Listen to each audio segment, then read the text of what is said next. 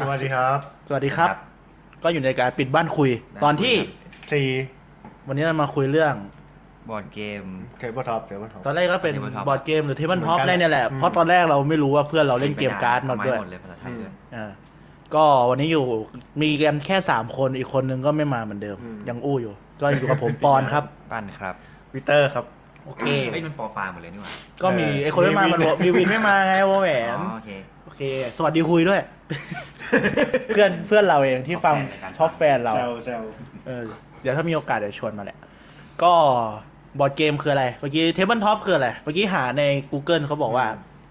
คือเกมที่เล่นในพื้นที่ที่มันเรียบเรียบเพราะฉะนั้นเขาบอกเกมการ์ดซัดแอดคือ เพราะฉะนั้นจะเป็นบอร์ดเกมหรือเกมการ์ดอ๋ออืมถ้า เล่นบนพื้นที่เรียบก็ก็ได้เหมือนกันก็ก็ได้แหละ เคยเล่นมีเห็นแวบๆความไหนบอกว่ามันต้องเป็นเกมที่ portable ด้วยคือพกพาได้ ก็อาจจะอย่างนั้นแล้วก็เล่นะนอืมแต่แต่ว่าแต่บางเกมไม่เล็กนะไม่เล็กนะเออบางเกมไม่เล็กนะ อืม ก็บอร์ดเกมคือประมาณนี้แล้วกันแล้วก็แล้วจริง ๆ บอร์ดเกมก็รวมหมากลุกหมากฮอตทุกอย่าง เพราะว่าเป็นความหมายเดียวกัน international ที่ดังที่สุดแล้วมั้งโอ้ใช่ใช่จุดต่อไปก็คือเรื่อง definition เราให้แค่นี้แล้วกัน เรื่องนิยามมันก็ประมาณนี้แหละคือ เกมเศรษฐีอยากรู้ว่าไป Google เอาได้กันเออเออเราหาประมาณนี้แหละคือมันก็ผมว่าเข้าใจอยู่แล้วสมัยนี้บอร์ดเกมมันคือประมาณไหนอะไรเงี้ยอืมแต่ว่ารายละเอียดก็อาจจะยังไม่รู้ก็กันยุคนี้มากมันยุคเฟื่องฟูเนอะถึงแม้เฟื่องว่าฟูเหรอร้านจะค่อนข้างปิดเออตอนนี้ไปตัวก็คือตามเฟื่องฟูประมาณปีก่อนเออปีสองปีพอขึ้นปีเนี้ยร้านเริ่มปิดแล้วเออก็เลยแต่ว่าคนก็ได้ไปเยอะมากจากการเลนหลังของร้านมือสองส่วนมากก็ยิงเข้าไปพูดกับเพื่อนที่ไม่รู้จักเนี่ย เพื่อนจะแบบเฮ้ยบอร์ดเกมคืออะไรแต่ถ้าพูดว่าเกมเศรษฐีอะเพื่อนจะ get เลยใช่ไหมผมก็จะบอกว่าไอเดียผมบอกว่าเป็นเกมเศรษฐีที่มันสนุกกว่าเกมเศรษฐีอะอ่าผมจะบอกเนี่ยโอเค ก็คือเรื่องแรกก่อน เอาเราเริ่มเข้าเรื่องแรกเลย ก็คือจุดเริ่มต้นที่เราไม่สนใจบอร์ดเกม หรือประสบการณ์ส่วนตัวช่วงแรกๆอันนี้ปีเตอร์เขาเขียนละเอียดมากเลยเอาเริ่มจากปอนกันก็ได้ก็เริ่มจากผมก่อนเพราะว่าปีเตอร์กับผมอะมัน เป็นจุดเดียวกันอืมจริงจุดเดียวกันมันคือไอคนที่ไม่มามันชวน วินอะมันชวนผมเรื่องบอร์ดเกมมันส่งเว็บมาไทยบอร์ดเกม .net มั้งอืมที่มันเป็นผมว่าสมัยนี้อาจจะก็ยังมีคนเล่นอยู่นะ เว็บนั้นอะ มันเนิร์ดจริงๆนะเออมันเนิร์ดแหละเรื่องอะไรอย่างเงี้ยอืนะมอืมมันก็ส่งมามันบอกว่าเนี่ย มันมีเล่นที่ Max Value ตรงหัวหมาก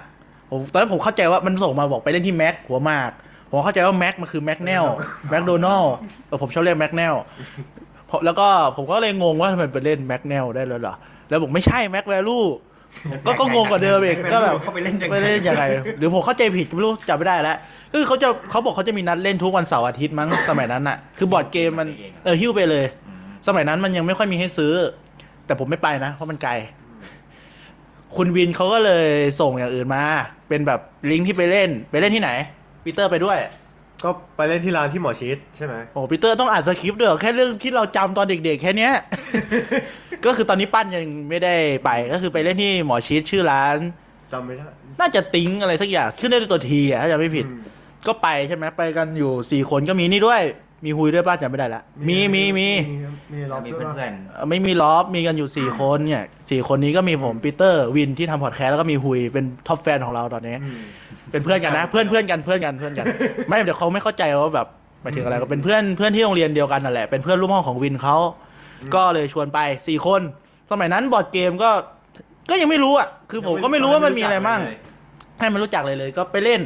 พอไปเล่นปุ๊บ เล่นอะไรตอนนั้นเล่นอะไร เล่นเกมอะไรปีเตอร์เล่นสามก๊กกับ ผมว่า Ultimate ตอนแรกไม่ได้ Werewolf เล่นสามก๊กป่ะจำไม่ได้ แต่ที่จำได้จริงๆคือ Ultimate Werewolf เล่นกัน อังั้นผมจำได้ทุกอย่างแหละเออปีเตอร์เดี๋ยวให้ปีเตอร์เขาเล่า Werewolf ไป ก็คือเกมแรกเป็นเกมจริงๆมันมีเกมหนึ่งชื่อ Puerto Ricoอืม มันเป็นเกมแนว เก็บแต้มแข่งกัน โดยการที่แบบ คือเหมือนเราเป็นเจ้าของไร่แล้วก็เอาทรัพยากรไปขายในเรืออะไรเงี้ยไอเกมเนี้ยผมจำชื่อได้แต่ผมจำวิธีเล่นไม่ได้แล้วเพราะผมไม่ชอบภาพมันภาพมันไม่ค่อยสวยปั้นเคยเห็นไหมภาพเก่าๆมันจะเป็นภาพเก่าๆแล้วก็ไม่มี art มันจะเน้นแบบ gameplay อย่างเดียวอะอ่าเออแล้วแต่มันมีกล่องใหม่สวยมากเลยอืมอืมอืมแล้วก็อันนั้นผมจำไม่ได้แล้ว แต่จำได้ว่าเจ้าของร้านเขาเกรียนอะ คือเขาให้พวกเราเล่นกับเจ้าของร้านอืมเพราะเขาจะบอกว่าสอนง่ายกว่า แล้วเขาก็เกรียนเรา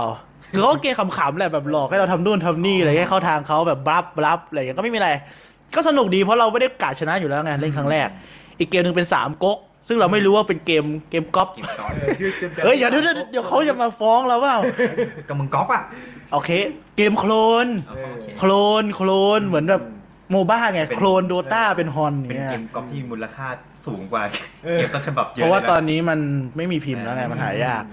ก็เป็นสามก๊กซึ่งเป็นเกมที่ผมไม่ชอบ ตอนแรกก็ชอบตอนหลังไม่ชอบเดี๋ยวก็อธิบายว่าทำไมแล้วกัน เดี๋ยวก็อธิบายตอนช่วงหลังจะมีแนวเกมที่เราชอบ หรือเกมที่เราชอบ แล้วอาจจะเถิมแถมเกมที่เราเกลียดด้วยก็ได้เพราะอย่างผมกับปั้นจะเล่นเยอะส่วนปีเตอร์ก็จะไม่ค่อยได้เล่น เพราะปีเตอร์คือไม่ซื้อเลยเล่นแต่เกมที่ผมกับปั้นมีอย่างเดียวโอเคก็ประมาณนี้แล้วเกมเราเล่นสามเกมภายในวันเดียวเลยเขาบอกว่าเล่นอย่างเดียวไม่ต้องเขาบอกว่าไม่ต้องซื้ออะไรก็ได้มาเล่นพอก็เล่นกับเออเขาก็คงแบบเขาเรียกว่าเหมือน ถ้าสมัยนี้ก็คงสร้างแบบ เอาแวนเนี่ยได้แบบคนเห็นว่าเฮ้ยมันมีคนนั่งเล่นจะมีคนมาแวะ แบบไม่ซื้อไม่เป็นไร เพราะว่าตอนนั้นบอร์ดเกมมันยังเล็กมากเมื่อประมาณเดี๋ยวก่อนนะเจ็ดปีก่อนเจ็ดปีแล้วเกือบสิบปีแล้วอะก็เจ็ดปีก่อนเลยประมาณเราเล่นมสามอืมก่อนขึ้นมสี่ก็ประมาณนั้นนะตอนนั้นสุดท้ายเราเล่น Werewolf ก็คือเป็นเกมไงครับ ก็เป็นเกมเดี๋ยวก่อนเดี๋ยวอธิบายก่อนสามก๊กคือเกมที่เราสู้กันโดยใช้การ์ด แล้วก็จะมีเขาเรียกว่ามี hidden role ก็คือมีอืมมี role จะมีหน้าที่ของเราที่ไม่ได้เปิดเผย ยกเว้นคนที่เป็นจักรพรรดิห รือว่าในเกมแท้ๆคือเป็น sheriff ใช่ไหมก็คือแบบก็ให้ให้หาให้หัวหน้าหรือว่าจักรพรรดิหรือ sheriff เนี่ยหาว่าคนไหนคือคนร้ายคนไหนคือพวกเรา แล้วก็ฆ่าให้ถูกตัว ซึ่งมันก็จะมีการ bluff กันว่าเฮ้ยเราเป็นคนดีนะ เป็นองคลักษ์เป็นเออเป็นคนดีเป็นพวกเดียวกันเป็นผู้ช่วยอะไรอย่างเงี้ยมีหลาย mechanic ในเกมอ่าก็ประมาณนั้นคร่าวๆก็จะประมาณแบบให้ตีกันและหาตำแหน่งให้ถูกอย่าตีผิดฝั่งอะไรประมาณนี้ส่วนนี้คือ Werewolf คือเป็นเกมที่เหมาะกับการเริ่มต้นสำหรับ ในการความความเข้าใจว่าบอร์ดเกมมันมีความแตกต่างเกมเศรษฐียังไงจนจนยุคนี้มากลายเป็นว่าบอร์ดเกมคืออะไรพูดถึง Werewolf ก็คนก็อาจจะ get พอๆกับเกมเศรษฐีอะนะอ่าก็คือ Werewolf คือเกมอะไรครับเรียกว่าเป็นเกม bluff แล้วก็ role play ดีกว่าอะคือออธิบายไปเลยง่ายคือคือก็ก็จะคือตอนต้นเกมแต่ละคนก็จะได้รับบทบาท เป็นฮิดเด้นเป็นโลเหมือนกันเป็นการดแจกมาใบหนึ่งอะไรเงี้ยก็ได้รับบทบาทกันไป เป็นชาวบ้านเป็นหมาป่า เป็นผู้วิเศษเป็นอะไรก็ว่าไปแล้วก็แต่ละก็ทำตามบทไปอะไรเงี้ยก็ชาวบ้านก็จะมีก็จะมีบทบาทคือหาหมาป่าในหมู่ที่แฝงเข้ามาแฝงตัวเข้ามาในหมู่บ้านอะไรเงี้ยหมาป่าคือต้องกินชาวบ้านให้หมดอืมพวกบทพิเศษต่างๆ ก็จะมีพวกสนับสนุนชาวบ้านอะไรอย่างนี้ หรือว่าเป็นหรือว่าไม่ฝักฝ่ายฝ่ายใดอะไรอย่างนี้เฮ้ยๆแต่แต่ไอ้ไม่ฝักฝ่ายฝ่ายใดเนี่ยไม่ได้เล่นไม่ได้เล่นยังไม่ได้เล่นเยอะอืมเพราะคนต้องเยอะผมผมไม่เอาไง ไม่ฝักฝ่ายฝ่ายใดเนี่ยก็แล้วแต่เลยอืมแล้วก็เป็นเป็นเกมที่เป็นไอเดียในแบบว่ามังงะหลาย ๆ เรื่องนะอืมอย่างอืม Doubt ใช่ไหม Rabbit Doubt เออ Rabbit Doubt ก็ก็เป็นไอเดียจากเกม Werewolf เหมือนกัเออจริงก็ไปต่อยอดเยอะเพราะมันก็มีกิจกรรมที่แบบเขาเล่นกันในบอร์ดอันนี้บอร์ดเกมกับบอร์ดบอร์ดการ์ตูนสมัยก่อนเขาเล่นเอกันอก็ใช่คมันล้ายมาๆจากกั กานร์ตูนเรื่องนี้แหละใช่เขาเล่นตามเลยแล้วบิดเดากัน มันมีอืมเก่ากว่าแล้วบิดเดาป่ะใช่ หรือเดานี่เก่าสุดแล้วจำได้เหมือนกันโอ้คือเรื่องแรกที่อ่านคือแล้วเป็นเดาแหละ อืมเออแล้วก็จริงๆอะไอแวร์วูฟมันมาจากเกมที่เรียกว่าเกมมาเฟียอืม เท่าที่ผมจำได้นะ อันนี้ไม่ได้หาซ้ำมันเป็นชื่อเกมว่ามาเฟีย มันเป็นเกมรัสเซียหรือสักอย่างเนี่ยแต่คือเหมือนกันแหละ แล้วก็เปลี่ยนธีมให้มันแบบ มาเฟียจริงมันเป็นธีมที่มันไม่ค่อยดีกับเด็กไงอืม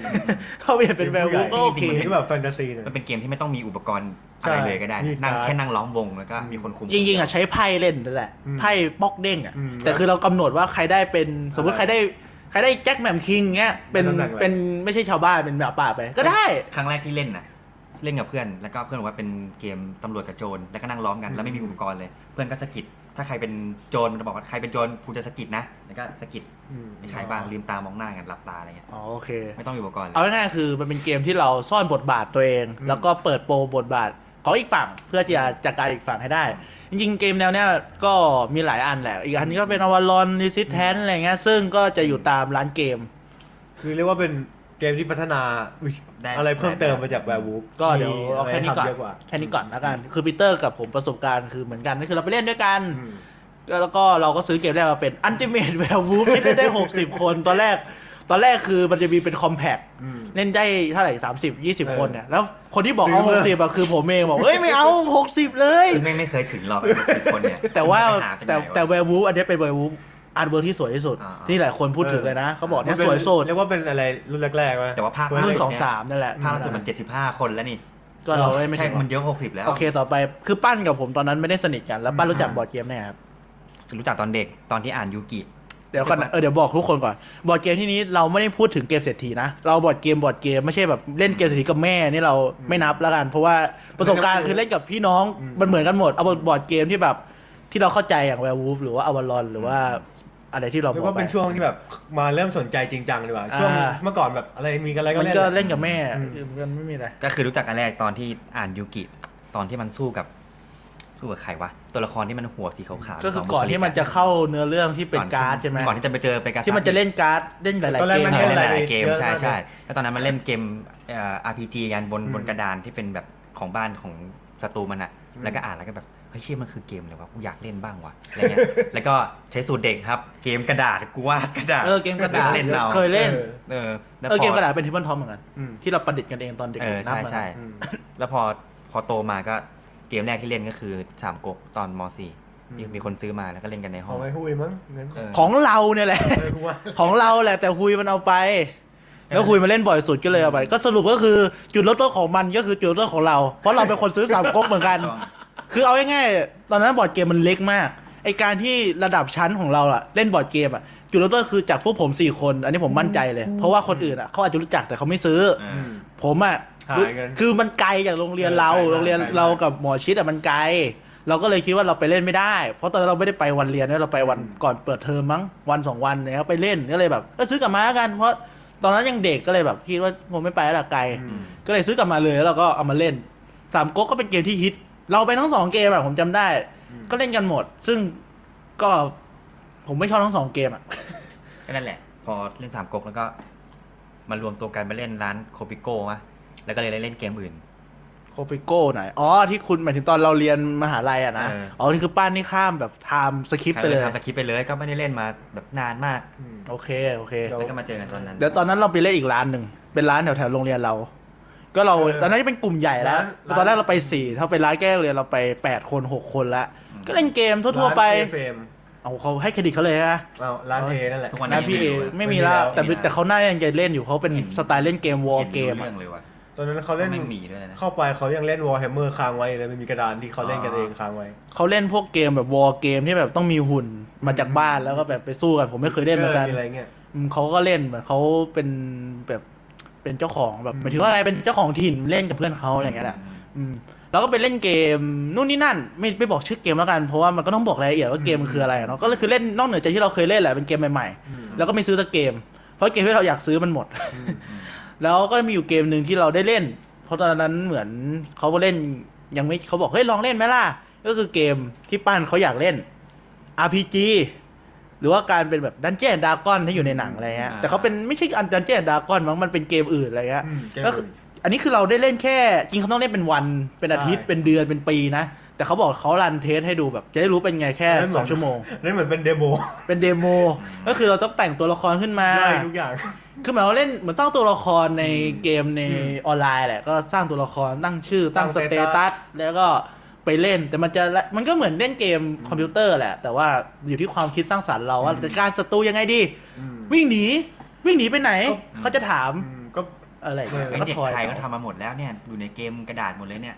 ประถมแล้วก็ใช่ไงทางก็ถูกนะบ้านก็เป็นเออรากฐานคล้าย ๆ กันนั่นแหละ แต่เขาก็จะมีระบบเป็นหนังสือแล้วเขาก็เล่นก็สนุกดีอืมอันนั้นแต่ว่ามันต้อง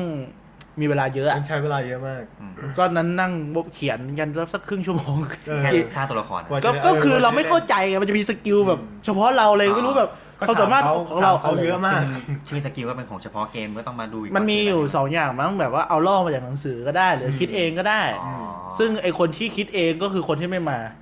อืมแล้วมันก็ช้าเพราะมัมันนคิดเองนี่มันไม่นอกเหนือเขาบอกฎะว่าอย่างคิดเองอย่างเช่นแบบ เขาบอกอะไรนะผมจำได้เขาบอกว่าสมมุติว่าใช้ใช้หนึ่ง turn เพื่อภาวนาอะไรสักอย่าง ภาวนาให้มันยิงโดนแน่นอนเนี้ยคือเสียหนึ่ง turn ไม่ต้องทอยเต๋าพิสูจน์ว่ามันมันได้ไม่ได้มันก็เงี้ยมีขอบเขตในการคิดเองใช่จริงๆก็แบบมันมีหนังสืออ้างอิงว่าแบบ action อะไรเป็นอะไรแล้วแบบบางเขาเรียกว่า action มันคล้ายๆกันเอามาอิงได้ก็ถ้าคุณดู Stranger Things อะตอนแรกๆอะมันก็จะเล่นโดยการที่มันจะมีหุ่น บางทีไม่จำเป็นต้องมีหุ่นก็ได้ หุ่นมันสร้างธีมเฉยๆแล้วก็จะมีเป็น GM หรือ game master คือเขาจะมีฉากบังไว้ เพราะว่า game master เหมือนทอยเต๋าแข่งกันนะว่าใครทอยเต๋าสองคนแข่งกันใครทอยดีกว่าชนะอะไรเงี้ยซึ่ง game master เขาจะปิดเต๋าตัวเองไว้ แล้วหลังฉากก็จะมีเหมือนเป็นข้อมูลที่เขาเขียนว่ามอนตัวเลือดเท่าไหร่ ถ้าเจอตรงนี้มันจะบอกไงเป็นคู่มือด้วยอะไรเงี้ยก็คือถ้าใครยังนึกไม่ออกหรือว่าเฮ้ยคลับคล้ายคลับคลาไปดู Stranger Things ตอนแรกอะจะเข้าใจเลยว่าถ้าทำเป็นอย่างเงี้ยแหละเป็นอืมอืมเป็นตอนที่ทำให้กูชอบเล่นเดตติ้งด้วยอ่า ก็เสน่ห์มันแรงด้วยแหละ Dungeon Dragon ว่าอะไรเงี้ยเราเนิร์ดครับโอเค เราอะเราเนิร์ด เราก็ได้ จริงก็เนิร์ดพอตัวแหละ ชอบบอร์ดเกมก่อนชาวบ้านขนาดนั้นนะโอเค ซึ่งบอร์ดเกมเนี่ยมันมีข้อดีที่ทำให้พวกผมกลับมารวมตัวกันใหม่ เพราะว่าช่วงเไม่เล่าตอนตอนไหนตอนไหนจริงๆมันมีก่อนหน้านี้ตอนไหนอะฮะก็เลยก็หลังจากนั้นคือ รู้สึกว่าอันนี้ช่วงก่อนที่แบบ พีพีรวมตัวก่อนที่ก็คือตอนที่ตัดสินใจหารซื้อ Mansion of Madness กันอ๋อ ก็นั่นแหละก็คืออันนี้แหละ ไปโคปิโก้แหละไม่ไม่ก็คือเราไม่ได้ไปเราไปมาแล้วเหรอ ใช่ตอนนั้นไปมาแล้ว อ๋อ เดี๋ยวก่อนแล้เดี๋ยววก็ก่อนกลัลืบมมาแล้วก็ ผมมาคุยกับปั้นตอนตีสองอยากได้เกมคือคือความความเฮี้ยแก๊งเราคือ ไปโคปิโก้เล่นเกมแบบเกมแบบเด็กเล่นนะแล้วแต่เสือกออกมาแล้วเสือกอยากซื้อเกมผู้ใหญ่เล่นคือแบบความยากแม่งห่างกันคนละโยชน์เลยแบบเอาจริงคือเรารู้สึกว่าเล่นที่ร้านมันไม่เต็มอิ่มด้วยแหละเออช่วงนั้นอะอะเดี๋ยวผมอธิบายก่อนเพราะผมเป็นคนตั้งอีกแล้ว ไม่ได้คนตั้งหรอกผมเป็นคนคุยกับปั้น เรื่องประเด็นที่ทำไมเราอยากได้เกมเงี้ยเนาะอืมคือ Mansion of Madness เนี่ยมันเป็นเกมที่ที่ผมเล่นน่ะผมเคยเล่นอยู่ตอนมตอนนั้นอยู่มอะไรไม่รู้แหละเหมือนจะขึ้นปีหนึ่งมหกเลยฮะผมไปกับปีเตอร์แล้วก็ไปกับวินแล้วก็เพื่อนอีกคนหนึ่งตอนนั้นไปนู่นเลย ไปเขาเรียกว่าร้าน ผู้ชื่อร้านเลยแล้วกัน ร้านลาลาเล่นเออก็คือไปนู่นเลย เพราะว่าเราอย่างที่บอกคือตอนนั้นมันก็ยังไม่บูมแบบในกรุงเทพมีเยอะหรือเราโง่ไม่รู้ ก็ไปนู่นเลยลาลาเล่นเลยคิดว่าใหญ่สุดแล้วไปเลย แล้วก็ไปเล่นเกมอะไรก็ไม่รู้ ผมจำไม่ได้แล้ว ไปนานมากอืม เล่นเกมอะไรไม่รู้ อืมอืม เกมนู่นนี่นั่นอะไรเงี้ย ซึ่งผมก็ชนะตลอดอ๋อเป็นไงโอเคอวดอวดอวดเออคือ คือผมไม่ได้เก่งหรอก แต่ผมมาเรียนรู้กดเร็ว อืม ก็คือแบบเพื่อนถ้าเล่นถ้าเพื่อนเล่นสองสามเกมก็ชนะเหมือนกัน ถ้าเล่นเกมแรกส่วนใหญ่จะชนะ เพราะเข้าใจกดเร็วกว่าเพื่อน อืม ซึ่งมันจะมีอยู่เกมคือผมทำอย่างเงี้ยใช่ไหมแล้วจะมีเกมหนึ่งที่ชื่อ Man s h a w Madness อืม คือเกมเนี้ยจะเป็นเกม one versus all แนวเกมของมันอะอืมก็คือจะมีคนหนึ่งเป็นเจ้าของบ้านอืมไม่ใช่เป็นเจ้าของบ้านเป็นผีประจำบ้าน แล้วที่เหลือก็จะเป็นนักสืบที่คอยมามาหาหลักฐานในบ้านว่าเกิดคดีอะไรขึ้นอืมไขปริศนาเสร็จฝั่งที่เป็นนักสืบชนะ ส่วนถ้าใครไม่สำเร็จฝั่งที่เป็นเจ้าของบ้านชนะ คือผมอะเป็นอย่างนี้มาผมเล่นชนะเยอะ พวกมันก็เลยบอกงั้นผมไปโดนลุมเลยอือืมม ซึ่งเกมมันอะกฎมันค่อนข้างจะซับซ้อน อืมมีหนังสือแบบเป็นเล่มเลยอ่าก็ซับซ้อนแหละเขาก็มาสอนนู่นนี่นั่นมันเป็นเกมที่เราประทับใจอย่างหนึ่งก็คือมันแบบมันเป็นเกมปกติเราเล่นอาจจะเป็นเกมเชิงระบบอืมหรือว่าถ้าเป็นแนวแบบยูโรเข้าใจง่ายๆ ก็คือเป็นแนวแบบเก็บแต้มไม่มีเนื้อเรื่องอืมเป็นการเก็บแต้มแข่งกัน ไม่มีเนื้อเรื่องบอกว่าเจ้ากระข้าอยู่นานมาแล้วมีบ้านหลังไม่หมีนึ่งเกอมย่างแรเงี้งยอะไรแบบมีเนื้อเรื่องชัดแต่เกมนี้คือมันมีเนื้อเรื่องทำให้เราค่อนข้างจะอินแล้วอะไรก็เงี้ยสำคัญด้วย ใช่แล้วก็แต่เราไม่ได้โม้ให้ใครฟังมั้งอืม ตอนเรากลับมาจากที่เล่นเพราะเราคิดว่าไม่มีใครเข้าใจอะไรเงี้ยเราก็เก็บคดีปั้นไม่ได้ไปนะเราก็เก็บกันไว้ในใจอะไรเงี้ยก็แบบเออมันสนุกนะ แต่มันแพงไงเราถามเขาได้มั้งเท่าไหร่ก็หกพันสี่พันเราก็แบบเอ๊ะเราก็เอาเกมที่แปดร้อยพอ ก็คือเราซื้อเกมจริงของสามก๊กมาก็คือเกม Bang อืมอันนี้ผมไม่ได้ซื้อวินเขาจะซื้อไปเล่นอะไรของเขาอะซื้อมาแบบเป็นกระสุนเลย เอออ๋อไม่รู้กระสุนแล้วนะก็นั่นแหละก็กลับมาแล้วไอ้แมชชั่นเนี่ยมันก็เป็นเกมที่น่าจะ มันประทับใจเรามากที่สุดแหละอืมอืมอ่า แล้วหลังจากนั้นเหมือน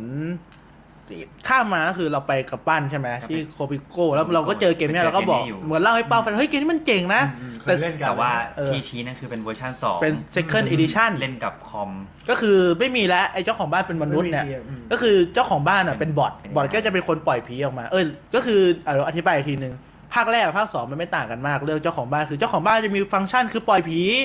ให้ผีเดินไปตีคนเกิดอีเวนต์อ่าอีกเรื่องที่สำคัญเกมนั้นคือมันมีพลังชีวิต 2 แบบ เป็นพลังชีวิตทาง physical หรือกายภาพขาหักตูดหักอะไรเงี้ย คือเลือดปกติ เออแล้วก็อีกอันหนึงเป็น Mental insanity เป็นเรื่องแบบความหลอนอะไรเงี้ย อืม แล้วก็จะมีนู่นที่นั่นแบบหลอนแล้วเป็นบ้าแล้วแบบ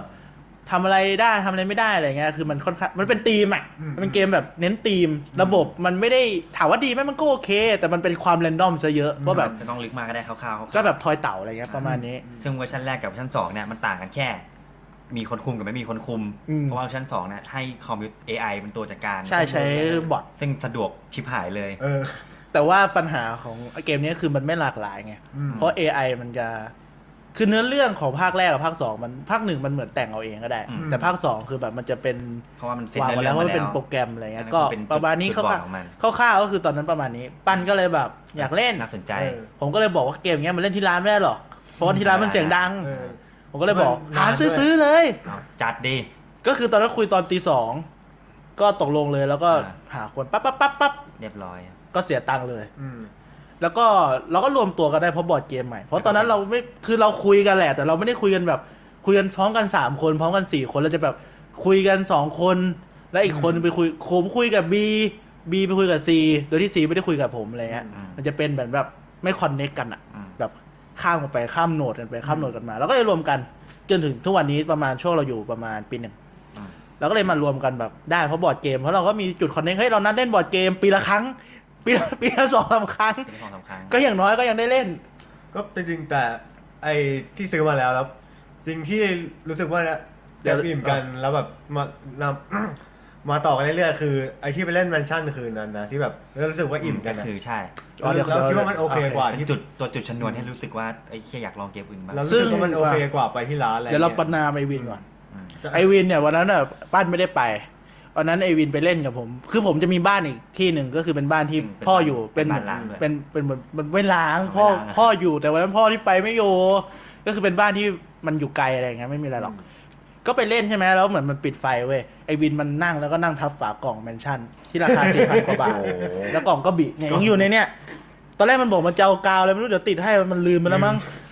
เออมันก็นั่งแล้วก็บิก็คือขายต่อก็ได้จะเหลือสองพันอะยังซื้อมาสี่พันนะครับซื้อมาสี่พันอะเออก็นั่นแหละ ก็ประมาณนี้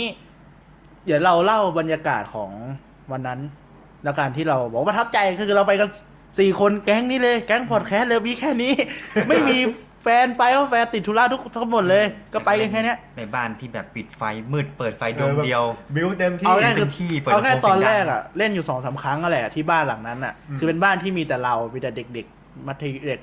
มหาลัยอะแหละอืมเหมือนบ้านปกติอย่างเงี้ยก็คือตอนเล่นแรกๆอะเราเปิดไฟอืม ไปกับคนอื่นไปกับแฟนไปกับเพื่อนอีกคนอะไรเงี้ยแต่อันเนี้ยเราไปกันสี่คนคือเพื่อนสมัย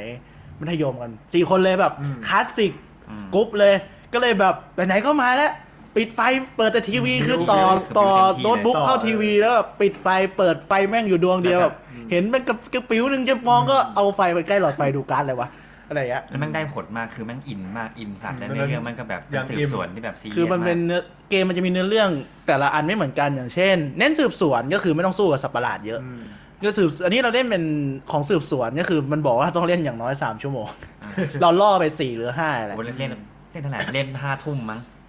ใช่ไหมแล้วประมาณจบนั้นแหละสี่จบทุ่มตีห้าหรือตีตีห้าเลยเหรอเออเล่นดึกตีเลยสี่ตีสามประอะณนั่นน่ะก็คือมันมันอินมากตอนนั้นอะเพราะว่าทุก detail เราแบบคิดหมด เพราะเราคิดหมดเลยชื่อนี้ว่าอะไรเงี้ยเดี๋ยวไปลองเล่นเอาเอง spoil อะไรไม่ค่อยได้หรอก จริงมันก็ไม่ค่อย spoil หรอกเพราะเนื้อเรื่องมันหนึ่งเนื้อเรื่องจะมีสองทาง บางทีมันจะสุ่มมาสักทางหนึ่งอะอืมถ้าเราเล่นอะประคือมาณนี้คืออินสุดๆ เพราะว่ามันมีช่วงท้ายอะ มันบอกว่าถ้าเราไขไม่ได้ ครั้งเนี้ยมันแพ้คือเล่นมาสี่ชั่วโมงเออห้าชั่วโมงพลาดอันเนี้ยเสียเปล่าแพ้เว้ยเราก็นั่งคิดอยู่ครึ่งชั่วโมงเลยไอ้พัซเซิลสุดท้ายอะคือมันเหมือน เหมือนเรียงเรียงหนึ่งถึงห้าให้มันถูกอะอืม แต่ใช้เลขซ้ำกันได้นะแล้วก็นั่งคิดครึ่งชั่วโมงเว้ยแล้วมันเหมือนแบบความพีคมันเหมือนแบบเหมือนในหนังอะไอจุดเริ่มต้นที่มันติดอะมันคือจุดที่พีคแล้วมันชนะเหมือนดูหนังไงแบบอืมไอฉากแรกอะคือคือจุดไขของเรื่องอะเออเออคือมันเป็นอย่าง scene นั้นจริงๆแบบเฮ้ยเราลองย้อนไปดูอันแรกดิแล้วแบบแล้วก็ถูกเฮ้ยหรือเราเปลี่ยนอันนี้แล้วมันจะแล้วก็จบแล้วก็ชนะ คือมันแบบเหมือนเหมือนหนังมากกว่านั้นแบบเออยิดเข้เนี่ยสนุกสนุกก็คือคือผมว่าอินอยู่แล้ว แต่ปั้นเหมือนแบบก็อินกว่าเดิมเลยอินเวิร์ม ก็คือประมาณนั้น ต่อไปก็คือ เราพูดอย่างเงี้ยเราพูดถึงประเภทบอร์ดเกมก็คือหลังจากจบจากเกมนั้นเนี่ยกลายว่าเราก็ศึกษาเพิ่มไงมีเกมอื่นนู่นนี่มาก็คือไปปั้นเริ่มซื้อเองแล้วเริ่มทดลองเกมอื่นบ้าง อืมก็ประมาณนี้อืมก็คือตอนแรกผมซื้ออยู่คนเดียว แล้วมีปั้นซื้อเพราะปั้นก็มีเพื่อนกลุ่มที่เล่นที่มหาลัยเหมือนใช่กันเริ่มอยากได้โอเค เพราะว่าอย่างปีเตอร์ก็ไม่ได้ซื้อวินก็ไม่ได้ซื้อแต่พาเพื่อนไปเล่นที่ร้านอืมก็คือเดี๋ยวนี้ก็จะมีร้านที่ไปเล่นได้ง่ายขึ้นก็เหมือนไปร้านเกิดเป็นดอกร้านคอมอะก็ไปเล่นไปเช่าโต๊ะเขาแล้วก็เอาเกมมาแล้วให้เขาสอนให้เราเล่นอืมอะประมาณนี้ต่อไปเรามาถึงประเภทบอร์ดเกมก่อนเลยอืมจริงมันควรจะพูดก่อนไหมแต่ไม่เป็นไรให้เขาซึมซับแบบวัฒนธรรมความอินอะไรก่อนแล้วกันเนาะประเภทบอร์ดเกมเนี่ยมันแบ่งได้หลาย หลายแบบแล้วแต่คนจะแบ่งเลย แต่เราแบ่งมาให้แล้วสี่แบบ เพราะว่าถาม GM เพื่อนมาเพื่อนเป็น GM ที่ร้านแถวนี้มาเขาบอกแบ่งนี้แล้วกันสี่แบบขั้นแรกคือหนึ่งหนึ่งคือ Ameritrash อ่า trash ที่แปลว่าขยะนะ แต่จริงๆเขามีชื่ออื่นแหละ แต่นี่เป็นชื่อที่ในวงเขาจะเข้าใจกันก็คือ Ameritrash เนี่ยเป็นเกม American style เขาบอกงี้อืมก็คือ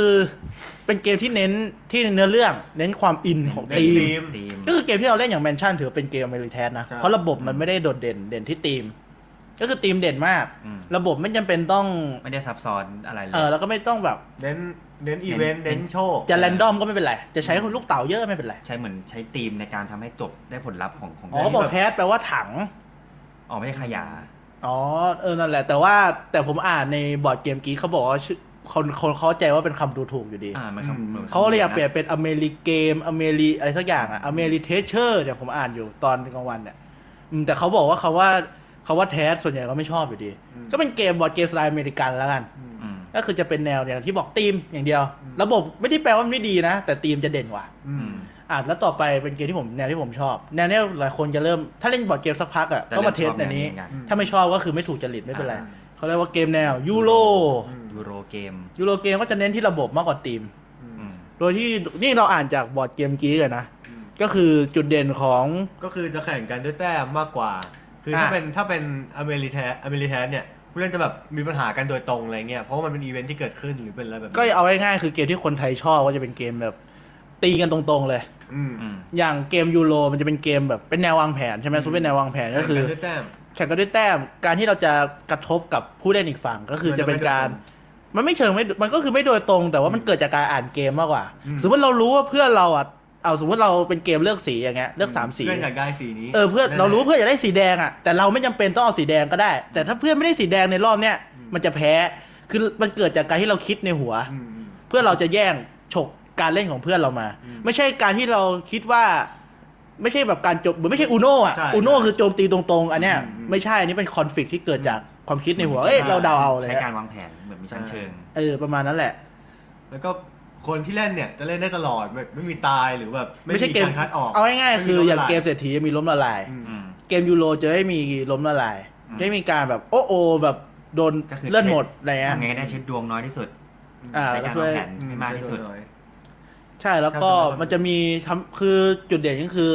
มีโอกาสชนะตลอดอืมก็คือโอกาสโดนแกล้งจากทั้งวงมันมันก็มีแหละ แต่มันไม่ชัดเพราะว่ามันไม่มีการแกล้งโดยตรงกันเกิดขึ้น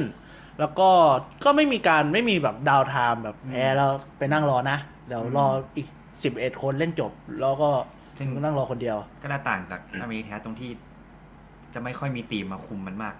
ตีมมันก็เหมือนเป็นแค่แบบถ้าคือดึงทีมออกมันก็เล่นได้เหมือนกัน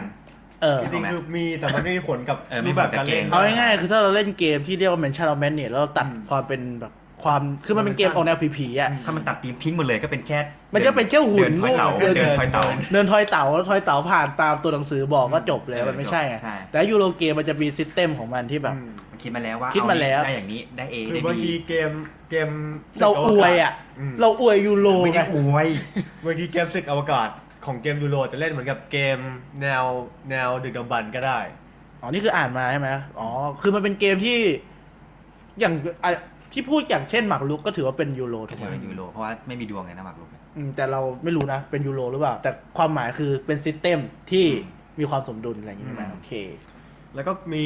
มีทางทำแต้มหรือชนะมากกว่าทางทำไมความหมายมันเยอะจังเลยวะพอพอพอข้ามไปแล้วข้ามไปแล้วก็ประมาณนั้อนเมริแทสน้อยใจแล้วเนี่ยอเมริเทสน้อยใจอะจริงๆเราก็มีเกมอเมริเทสเยอะนะ เออก็มีแต่ส่วนใหญ่เป็นเกมที่แบบเล่นแบบเอาตีมจริงๆแหละเล่นใครสนุกดี อืมเกมยูโรก็จะมีอย่างที่พูดไปตอนแรกคือโปรโตริโกก็เป็นเกมแนวยูโร คาทานภาวกิจ เกมดังๆก็ควายอะไรเงี้ย เกมดังๆก็คาทาน อืม อืมโอเค ต่อไปอันนี้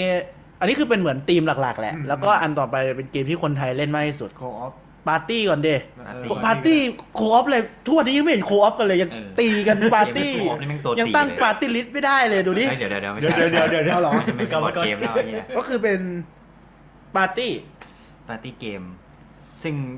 แวร์วูฟที่เราพูดอะคือปาร์ตี้เกก็มคือเป็นอืมอืมเรียกว่าอะไรวะเป็นเกมสามัญประจำร้านที่ทุกร้านแม่งต้องแนะนำคนให้เล่น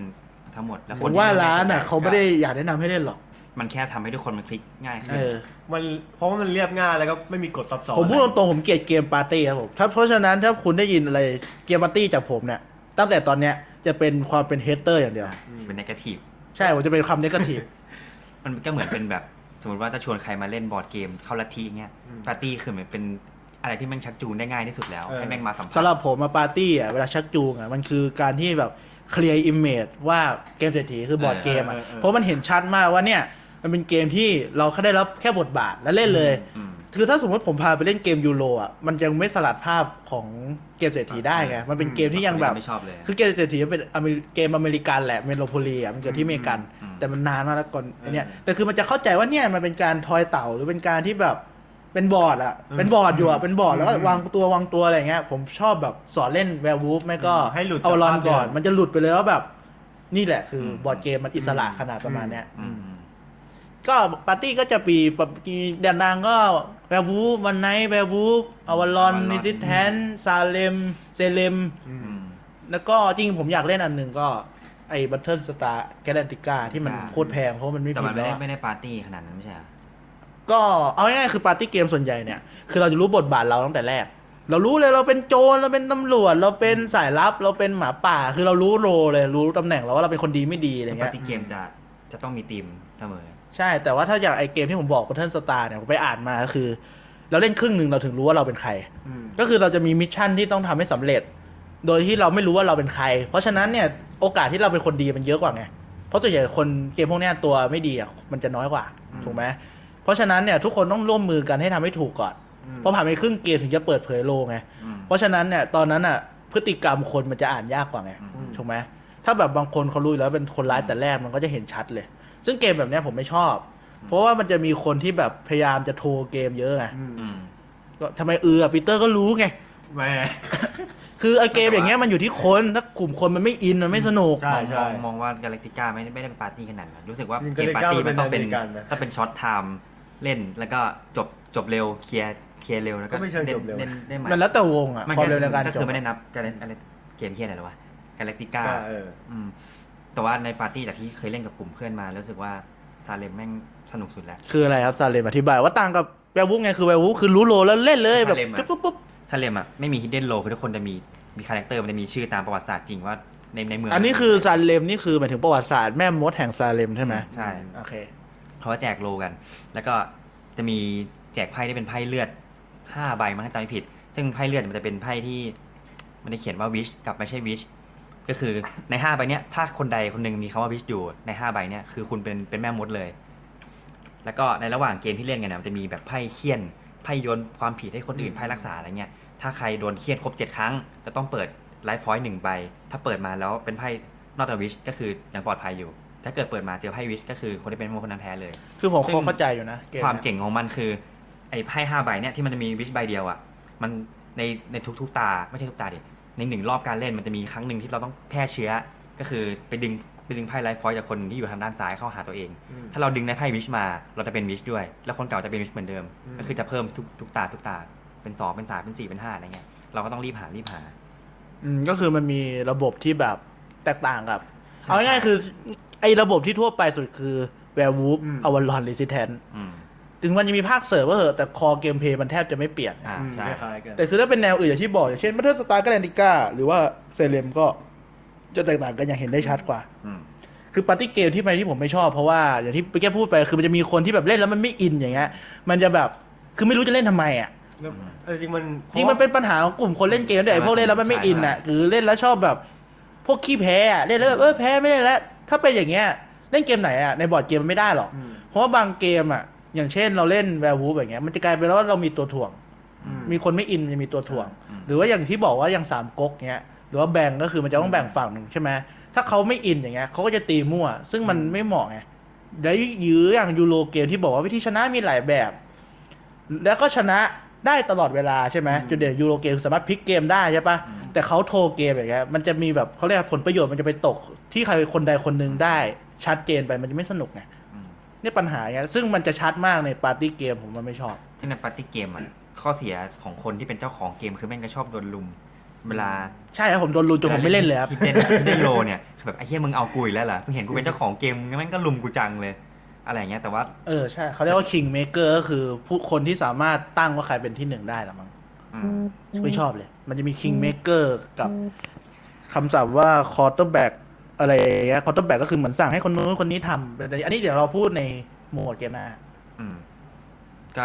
ก็โดยประมาณนี้แหละ ซึ่งหลักๆมันก็อยู่ที่กลุ่มคนเล่นน่ะ ซึ่งเพื่อนเราที่มหาลัยก็คือเป็นกลุ่มที่ดี ค่อนข้างสนิทกันแล้วแบบอืมตบหัวเล่นกันที่เด็กมัธยมเลย ก็เลยแบบอืม เถียงกันแล้วก็สนุกทุกครั้งที่เล่นน่ะ อืมก็คือปัญหาอีกอันหนึ่งที่ผมเข้าใจก็คือมันจะมีวิธีเล่นสองแบบคือเล่นกับความรู้สึก เล่นด้วยความรู้สึกกับเล่นด้วย logic เพราะเล่นด้วย logic มันสนุก party game อะแต่บางกลุ่มเล่นด้วยความรู้สึกไง ปีเตอร์ลองเล่าสิปีเตอร์อะห้องปีเตอร์เล่นบ่อยอะผู้หญิงเล่นกันร้องไห้อะไม่เชื่อเรา ร้องไห้จำได้จริงเหรอใครวะ ไอาชีพเอ้าคุณบอกผมจำได้ที่แบบใครจะพูดชื่อทำไมล่ะ ก็คุณเล่าให้ผมฟังเนี่ยแบบว่าจำไม่ได้ เพื่อนผู้หญิงสองคนแบบว่าเล่นกันสิบกว่าคนแล้วเหมือนแบบไม่เชื่อเราแล้วไปร้องไห้แบบงอนเพื่อนแบบไม่ไม่เชื่อแล้วเราพูดจริง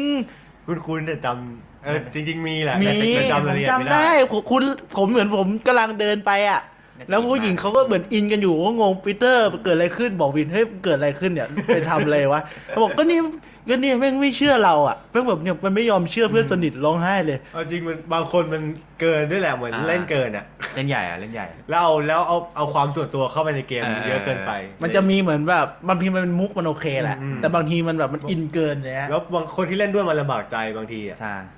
ผมก็เลยไม่เล่นไง ผมเลยไม่เล่นเกมแนวปาร์ตี้เท่าไหร่หรอก มันเพก็เลยราะว่าก็ต้องเล่นกับกลุ่มคนที่มันเข้าใจว่านี่ก็คือเกมอะไรเงี้ย ยังเป็นเกมอยู่นะทุกอย่างที่เราพูดไปก็เป็นแค่เหมือนมุกตลก อืมให้ทุกอย่างที่พูดให้มันอยู่ในเกม อืม อย่าออกไปนอกเกม แต่ว่าเท่จัง หลักๆว่าพยายามเล่นด้วย logic อะแต่ logic เราก็มีความมุกแบบตลกเฮฮาอยู่ในนั้นนะ ก็ซึ่งมันก็เนี่ยโอเคเออจริงๆตลอดอะผมก็เล่น party game แหละแต่เล่นกับกลุ่มคนที่เป็นเพื่อนในเน็ตเนี่ยมันก็สนุกดีเพราะว่าเขาก็ใช้ logic กันเยอะกว่าเพื่อนจริงๆ เอาเออแต่ว่านั่นแหละประมาณนั้นแหละ ก็ปาร์ตี้เกมก็ประมาณนี้มั้งก็อีกเรื่องหนึ่งอีกเรื่องหนึ่งก็คือถ้าไปร้านเกมแล้วคุณสังเกตโต๊ะไหนแม่งเสียงดังอะแม่งเล่นปาร์ตี้เกมแน่นอน ซึ่งเป็นเหตุผลที่ผมไม่ไปร้านเกมน้ำมันเลยจะค่อนข้างเสียงดังนิดนึงแล้วจริงๆเกมในตระกูลซาเลมมันจะมีอยู่ ทุกวันเนี้ยออกมาสามภาคก็คือพวกที่ตามด้วยปีพศอะไรของแม่งอะก็คือมีซาเลมมีตอตูก้าอะเป็นชื่อเกาะแล้วก็เป็นอีกอันหนึงคือเดดบูดเป็นเป็นชื่อชื่อเมืองมั้งอืมซึ่ผงมรู้แต่ประวัติเมืองเซเลมซึ่ง ซึ่งมันต่างกันหมดเลยมั้งรู้สึก ถ้าเป็นถ้าเป็นตอตูก้าคือ แต่ตอตูก้ามีข้อเสียนะมันต้องเล่นเป็นเลขคี่ เพราะมันจะมีสามทีม มันจะมีฝั่งเรือที่เป็นของดัตช์เรือที่เป็นเฟรนช์แล้วก็เยอรมันมั้งจำจำไม่ได้อืมแล้วก็แย่งสมบัติกัน ซึ่งซึ่งตอนดูการเนี่ยเล่นให้สนุกเนี่ยแม่งคือยากมากมันต้องแบบเจ็ดคนขึ้นไปแล้วต้องไปเรียกคีย์ด้วยเจ็ดถึงเก้าคนถึงจะสนุกโอ้ยากจัง ยากยากจริงเดี๋ยวนี้หาเพื่อนยากด้วยแต่เกมเอาไปเนี่เล่ยนด้วยแต่เกมมึงเดดวูดอะคือแม่งไม่มี hidden low มั้งเดดวูดคือมันจะมีเท่าที่อ่านมารีวิวนะ บอกว่าจะมีแป้นให้สามอัน ซึ่งแป้นแทนสถานที่แต่ละอย่างอะไรเงี้ยอืม ซึ่งแบบอยากเล่นที่อะไรก็คือลงไปเหยียบแป้นนั้นแล้วได้ของนู่นนี่มา แล้วค่อยไปแย่งกัน อ๋อก็แต่ว่าเนี่ยไม่เคยเล่นแต่อยากลองดูน่าสนใจอยู่เหมือนกันอืม ต่อไปแนวสุดท้ายที่เรายกตัวอย่างมา Co-op แล้วกันเป็นโคออฟ Co-op โคเปอเรทีฟก็คือช่วยกันเล่นเตียบอทซึ่งส่วนใหญ่คนเล่นก็จะจเป็นริคนงเดียวๆอเมชั่นแมนเนจก็คือโคออฟอืมแล้วลูมยี่ห้า นูยี่ห้าเออใช่ แต่ไม่เคยเล่นไม่ชอบด้วย ดูแล้วไม่หนุกดังสุดก็แพนดมิกแพนเดมิกเกือบชนะครับผม เก็บชนะ ก็แพ้ก็อีกอันหนึ่งอะไรแฟชแฟชพอยต์แฟดเออมั้งไม่รู้อะไอที่เป็นเกมดับเพลิงอะได้ก็เพลินเกือบได้เล่นแล้ว หรือเล่นไปแป๊บหนึ่งแล้วไม่เล่นที่เราไปร้านนั้นอะไม่เอาละแล้วก็เลิก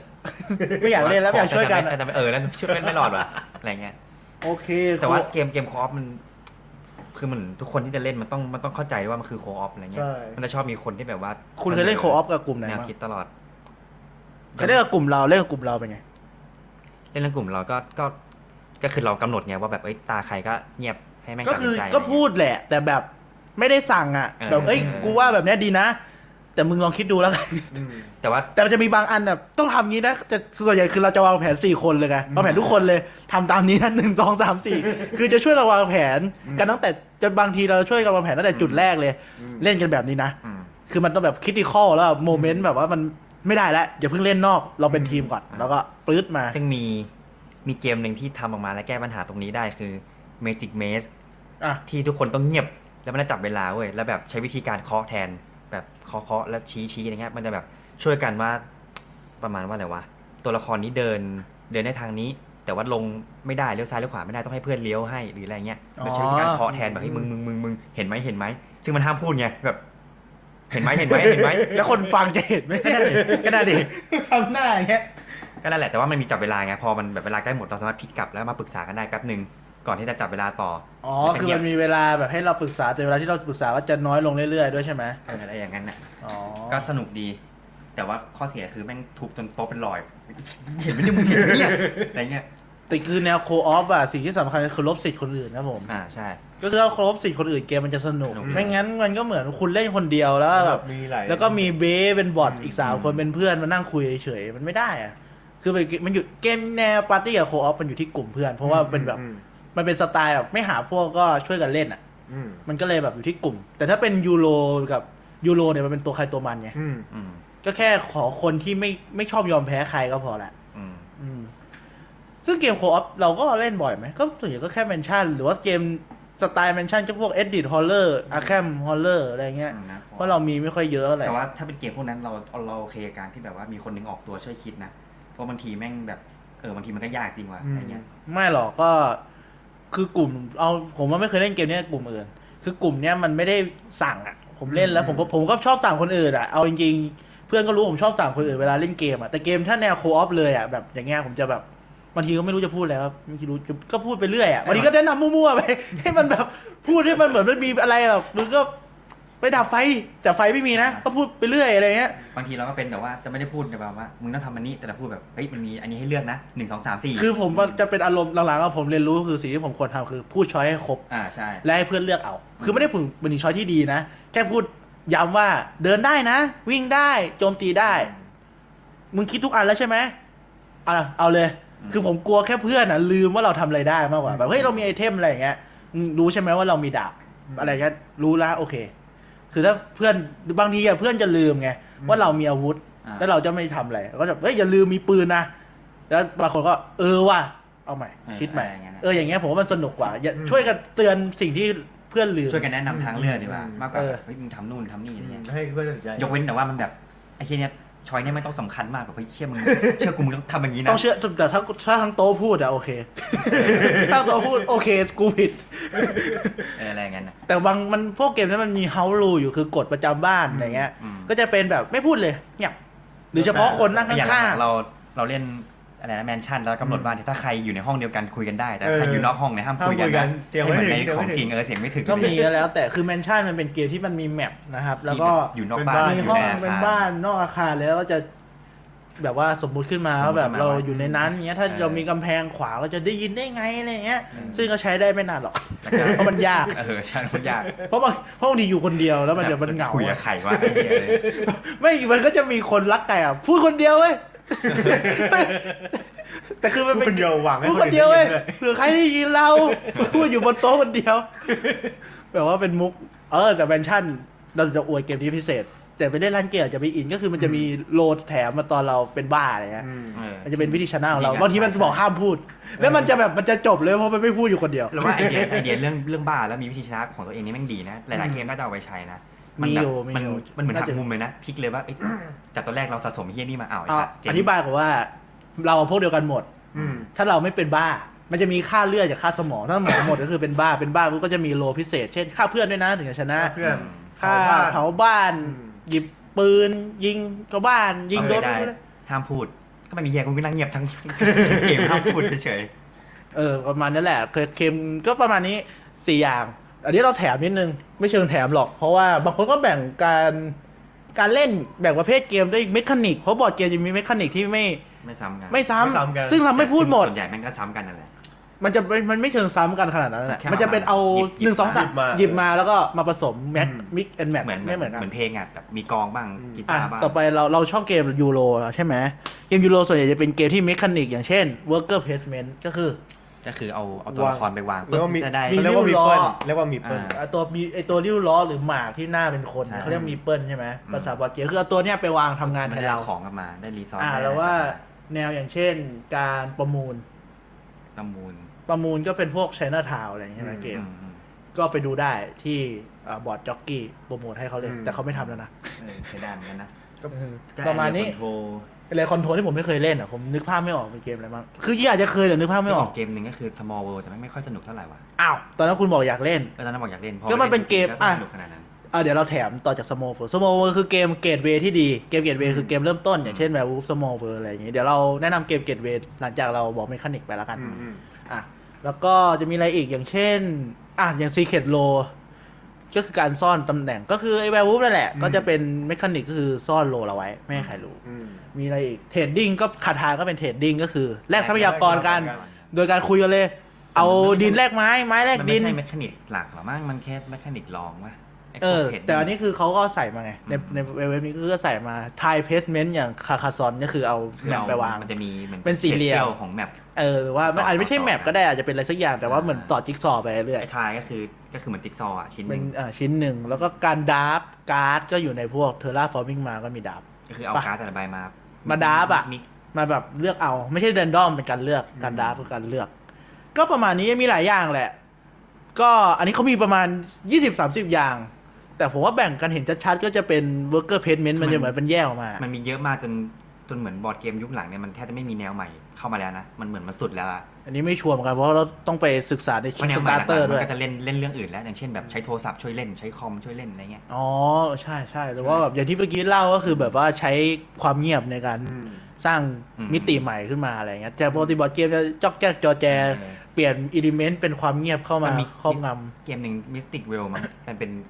card crafting มั้งที่แบบว่าทุกผู้เล่นทุกคนมันจะมีไพ่เป็นใสๆอะแล้วระหว่างเล่นเราจะได้สะสมไปเรื่อยใช่ไหมแล้วก็เอาไพ่มาใส่ในซองำแล้วเหมือนมันจะมีเอฟเฟกต์เพิ่มขึ้นอะไรอย่างเงี้ยเออเพราะว่ามันใสอะแต่ว่ามันไม่มีค่าเป็นใบเดียวอยู่แต่มีความสามารถเพิ่มขึ้นเรื่อยโอ้ยเจ๋งนะๆก็น่าสนใจดีนะ โอเค แต่ไอเกมที่ผมไม่ชอบเลย Hidden Treasure คนทรยศที่ซ่อนอยู่ พวก Dead of Winter อะไรเทิร์นเงี้กายแล็กติกาไม่ใช่อะไรที่มึงอยากเล่นนะแต่ผมไม่ชอบไอ Dead of Winter เดดออฟวินเทอร์แล้วถ้าเกเรก้ามันเฉลยกลางเกมไง เดี๋ยวมันเทอร์คุณมันรู้อยู่เลยไงอ๋อก็เหมือนรูมทเวนตี้ไฟป่ะ เอ๊ะไม่ไม่รู้รู้มันก็รู้มันก็มีอยู่แล้วมันก็มีคนหนึงเป็นไอ้นี่ไงแต่แต่มันไม่ได้บอกว่าเป็นใครอืมอืมแต่ผมไม่ชอบแนวเนี้ยผมแค่ไม่ชอบจบอ้าวไม่เหตุผลมันมีแค่นี้ ก็มันเป็นแบบเป็นส่วนหนึ่งของปาร์ตี้เกมด้วยไงอืมอืมจริงๆเราชอบทุกเกม แล้วว่ามันก็ แต่ละ mechanic มันก็มีเสน่ห์ของมันแหละ แบบวิธีการเล่นของมันนะผม hater hater แต่ไม่ชอบมันที่มันเป็นดวงมากนะ ไอ้แล้วที่ เดี๋ยวขอพูดนิดนึงคือ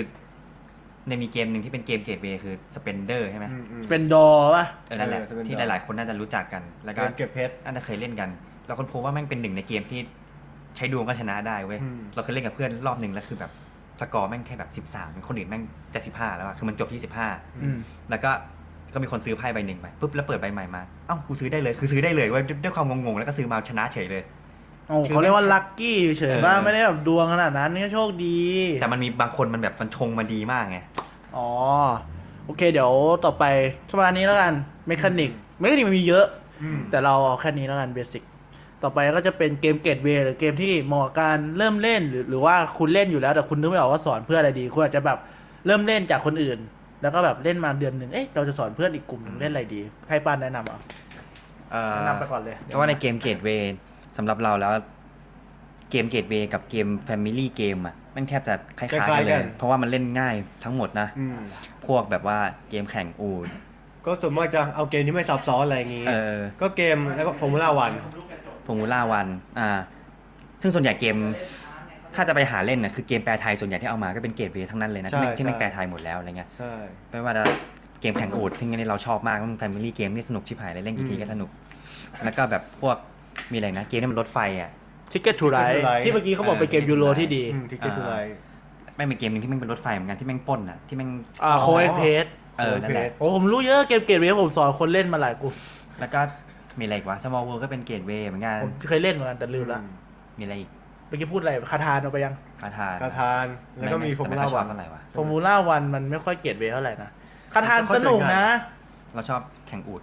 เราชอบแข่งอูดตรงที่มันคาเมลอัพมันพยายามยึดบอกว่ากูเนี่ยเป็นเกมที่ใช้ดวง ซึ่งแม่งใช้ดวงทุกอย่างทุกการกระทำแม่งใช้ดวงหมดเลยอืมวางแผนนี้ยอะไรไม่ได้แพ้หมดมึงใช้ดวงเว้ยใช้ดวงอย่างเดียว ซึ่งแม่งสนุกเล่นก็กี่ทีก็สนุกพวก Werewolfูฟอะไรเงี้ยตระกูลแบบอืมคือเกม gateway เป็นเกมที่ สอนง่าย สอนง่าย แต่เข้าใจอาจจะเก่งยากก็ไม่เป็นไร ไม่ใช่ประเด็นหลัก สอนง่าย เข้าใจเลยใช่เออเดี๋ยวพูด gateway ประมาณนี้จะมีอะไรเสริมไหมหรือว่าไม่มีนะไม่มีแล้ว ก็รวมๆจะเป็นเกมประมาณนี้แหละ ซึ่ง gateway เอาวิธีสอนเพื่อนเล่นเนี่ย ขั้นแรกอะ ก็คืออย่างที่ผมสอนเพื่อนเล่นอย่างเงี้ยคือผมจะเอาเกมง่ายๆให้เขาเล่นก่อน เป็นการแบบเปิดโลกกระทัดให้เขาก่อนว่า เนี่ยมันไม่ยากแต่เกมที่เราชอบอยากเป็นเกมยากไงอืมเราเกมง่ายๆก่อน จริงถามปั้นเดี๋ยวเขาปั้นเดี๋ยวค่อยๆปั้น เพื่อนที่มหาลัยตัวเองจากเล่นเกมง่ายไปเกมยากนี่ทำไงอ๋อไม่มีไม่เคยบอกมันว่าเกมนี้ง่ายหรือเกมนี้ยากกูคุณบังคับเลย กูก็ก็เกมกูไงกูอยากได้เกมไหนกูก็ซื้อเกมนั้นมาแล้วเอ้ยมึงเล่นมาเดี๋ยวกูสอนอะไรเงี้ยไม่มีปัญหาอ๋อแต่บางคนมันจะ anti ไงถ้าเป็น European เกมแบบแนวแบบถ้าคนไหนแบบว่าดูทรง anti ข้างหลังก็ไม่ชวนไงก็เอาแค่ง่ายจังแค่คัดแก๊งคนเนี่ยคัดคนอย่างนี้เลยเออเอาแค่แก๊งอ๋ออีกเกมหนึ่งก็คือ Stone Age ซึ่งเป็นเกมที่สนุกครับผม แต่ว่าจ ริงมีเรื่องเล่านะ Stone Age เนี่ยให้ปีเตอร์เล่าแล้วกันเพราะเป็นเพื่อนปีเตอร์เหมือนกันเราไม่เคยเล่น ตอนนั้นเราเล่น Stone Age ก็คือช่วงที่เรายังไปร้านบอร์ดเกมที่หมอชิตกันอยู่ อืม โดยมีเพื่อนคนหนึ่งเขาเล่นยังไงไปกับ เอาไม่ต้องเล่าหรอกเอาแบบไปกันเลยหรอกบอกว่าไปกันเลยหรอเขาเล่นคือเป็นเกมที่เราเป็นมนุษย์ยุคหิน เป็นเจ้าหัวหน้าเผ่ามนุษย์ยุคหินเลยก็จะมีหาสัตว์สร้างบ้านสร้างของเพิ่มคนอะไรเงี้ยเพิ่มคนอืมเออซึ่งเพื่อนคนหนึ่งเขาเล่นแบบไหน เพื่อนคนหนึ่งนี่เรียกว่าคิดถึงอนาคตมาก เพิ่มคนหนึ่างเดียวเลย เพิ่มคนแม่งทุกเทิร์นเลย เออปั๊มลูกอย่างเดียวปั๊ปั๊มมลูกแต่ลูกตัดตัดบางคน แบบปั๊มคนอย่างเดียวอะไรเงี้ยก็ ก็จบไม่มีข้าวกิน อ๋อเสียแต้มอะไรเงี้ยเออก็แต่สโตนเอเป็นเกมยูโรที่ไปลองเล่นดูอืม ได้แต่ว่าถ้าจะถามว่าควรซื้อไหมก็ ผมจะบอกว่ามันเป็นเกมที่ใช้แต่ลูกเต่านะอืมอ่าถ้าคุณใช้ดวงเยอะอยู่ ผมว่าผมว่าชอบมากเกมเนี้ยจนมีคนบอกว่าเอ้ยเกมมันไม่มีอะไรเลยแค่ทอยเต่าอย่างเดียวแล้วผมก็ เออว่ะผมก็แบบนั่งแป๊บหนึ่งแล้วนั่งนั่งเหมือนแบบสตาร์ทแป๊บหนึ่งแล้วแบบเออเนาะแล้วผมก็ไม่เล่นเกมนั้นอีกเลย ไม่เล่น Stone Age อีกเลยเพราะแบบเออเนาะมันมีแค่นั้นแหละ อืม แต่ลองได้เพราะว่ามันสนุกดีเพิ่งหัดเล่นก็ลองดูกันอืมอืมก็อย่างที่บอกอะถ้าจะแบบที่ผมทำก็คือให้เล่นเกมง่าย ๆ ก่อนที่แบบเปิดโลกทัศน์ว่าบอร์ดเกมมันคืออะไร อืม มีความกว้างประมาณไหนอะไรเงี้ยแล้วค่อยๆใส่ว่าแบบเออลองเล่นเกมยากดูไหม gateway มันต้องเป็นเกมที่แบบว่าไม่ค่อยใช้ภาษาด้วย เออใช้รูปในการสื่อสาร พอบางเกมมีภาษาปุ๊บมีแค่สองบรรทัดเนี่ยเพื่อนกูไม่อ่านเพื่อนแล้วจะแบบรู้สึก ไม่เอายากยากยากค่อนข้างมึงยังไม่ได้อ่านเลยเฮียสองบรรทัดเองเอ้าดุดันจังอะ แต่ว่าหน้าที่แปลหลักๆมันก็เป็นเราอยู่แล้วไงอืม ใช่เหมือนผมเลย อืม ก็ประมาณนี้ ต่อไปมีอะไรอีกอะ จริงอยากพูดเลย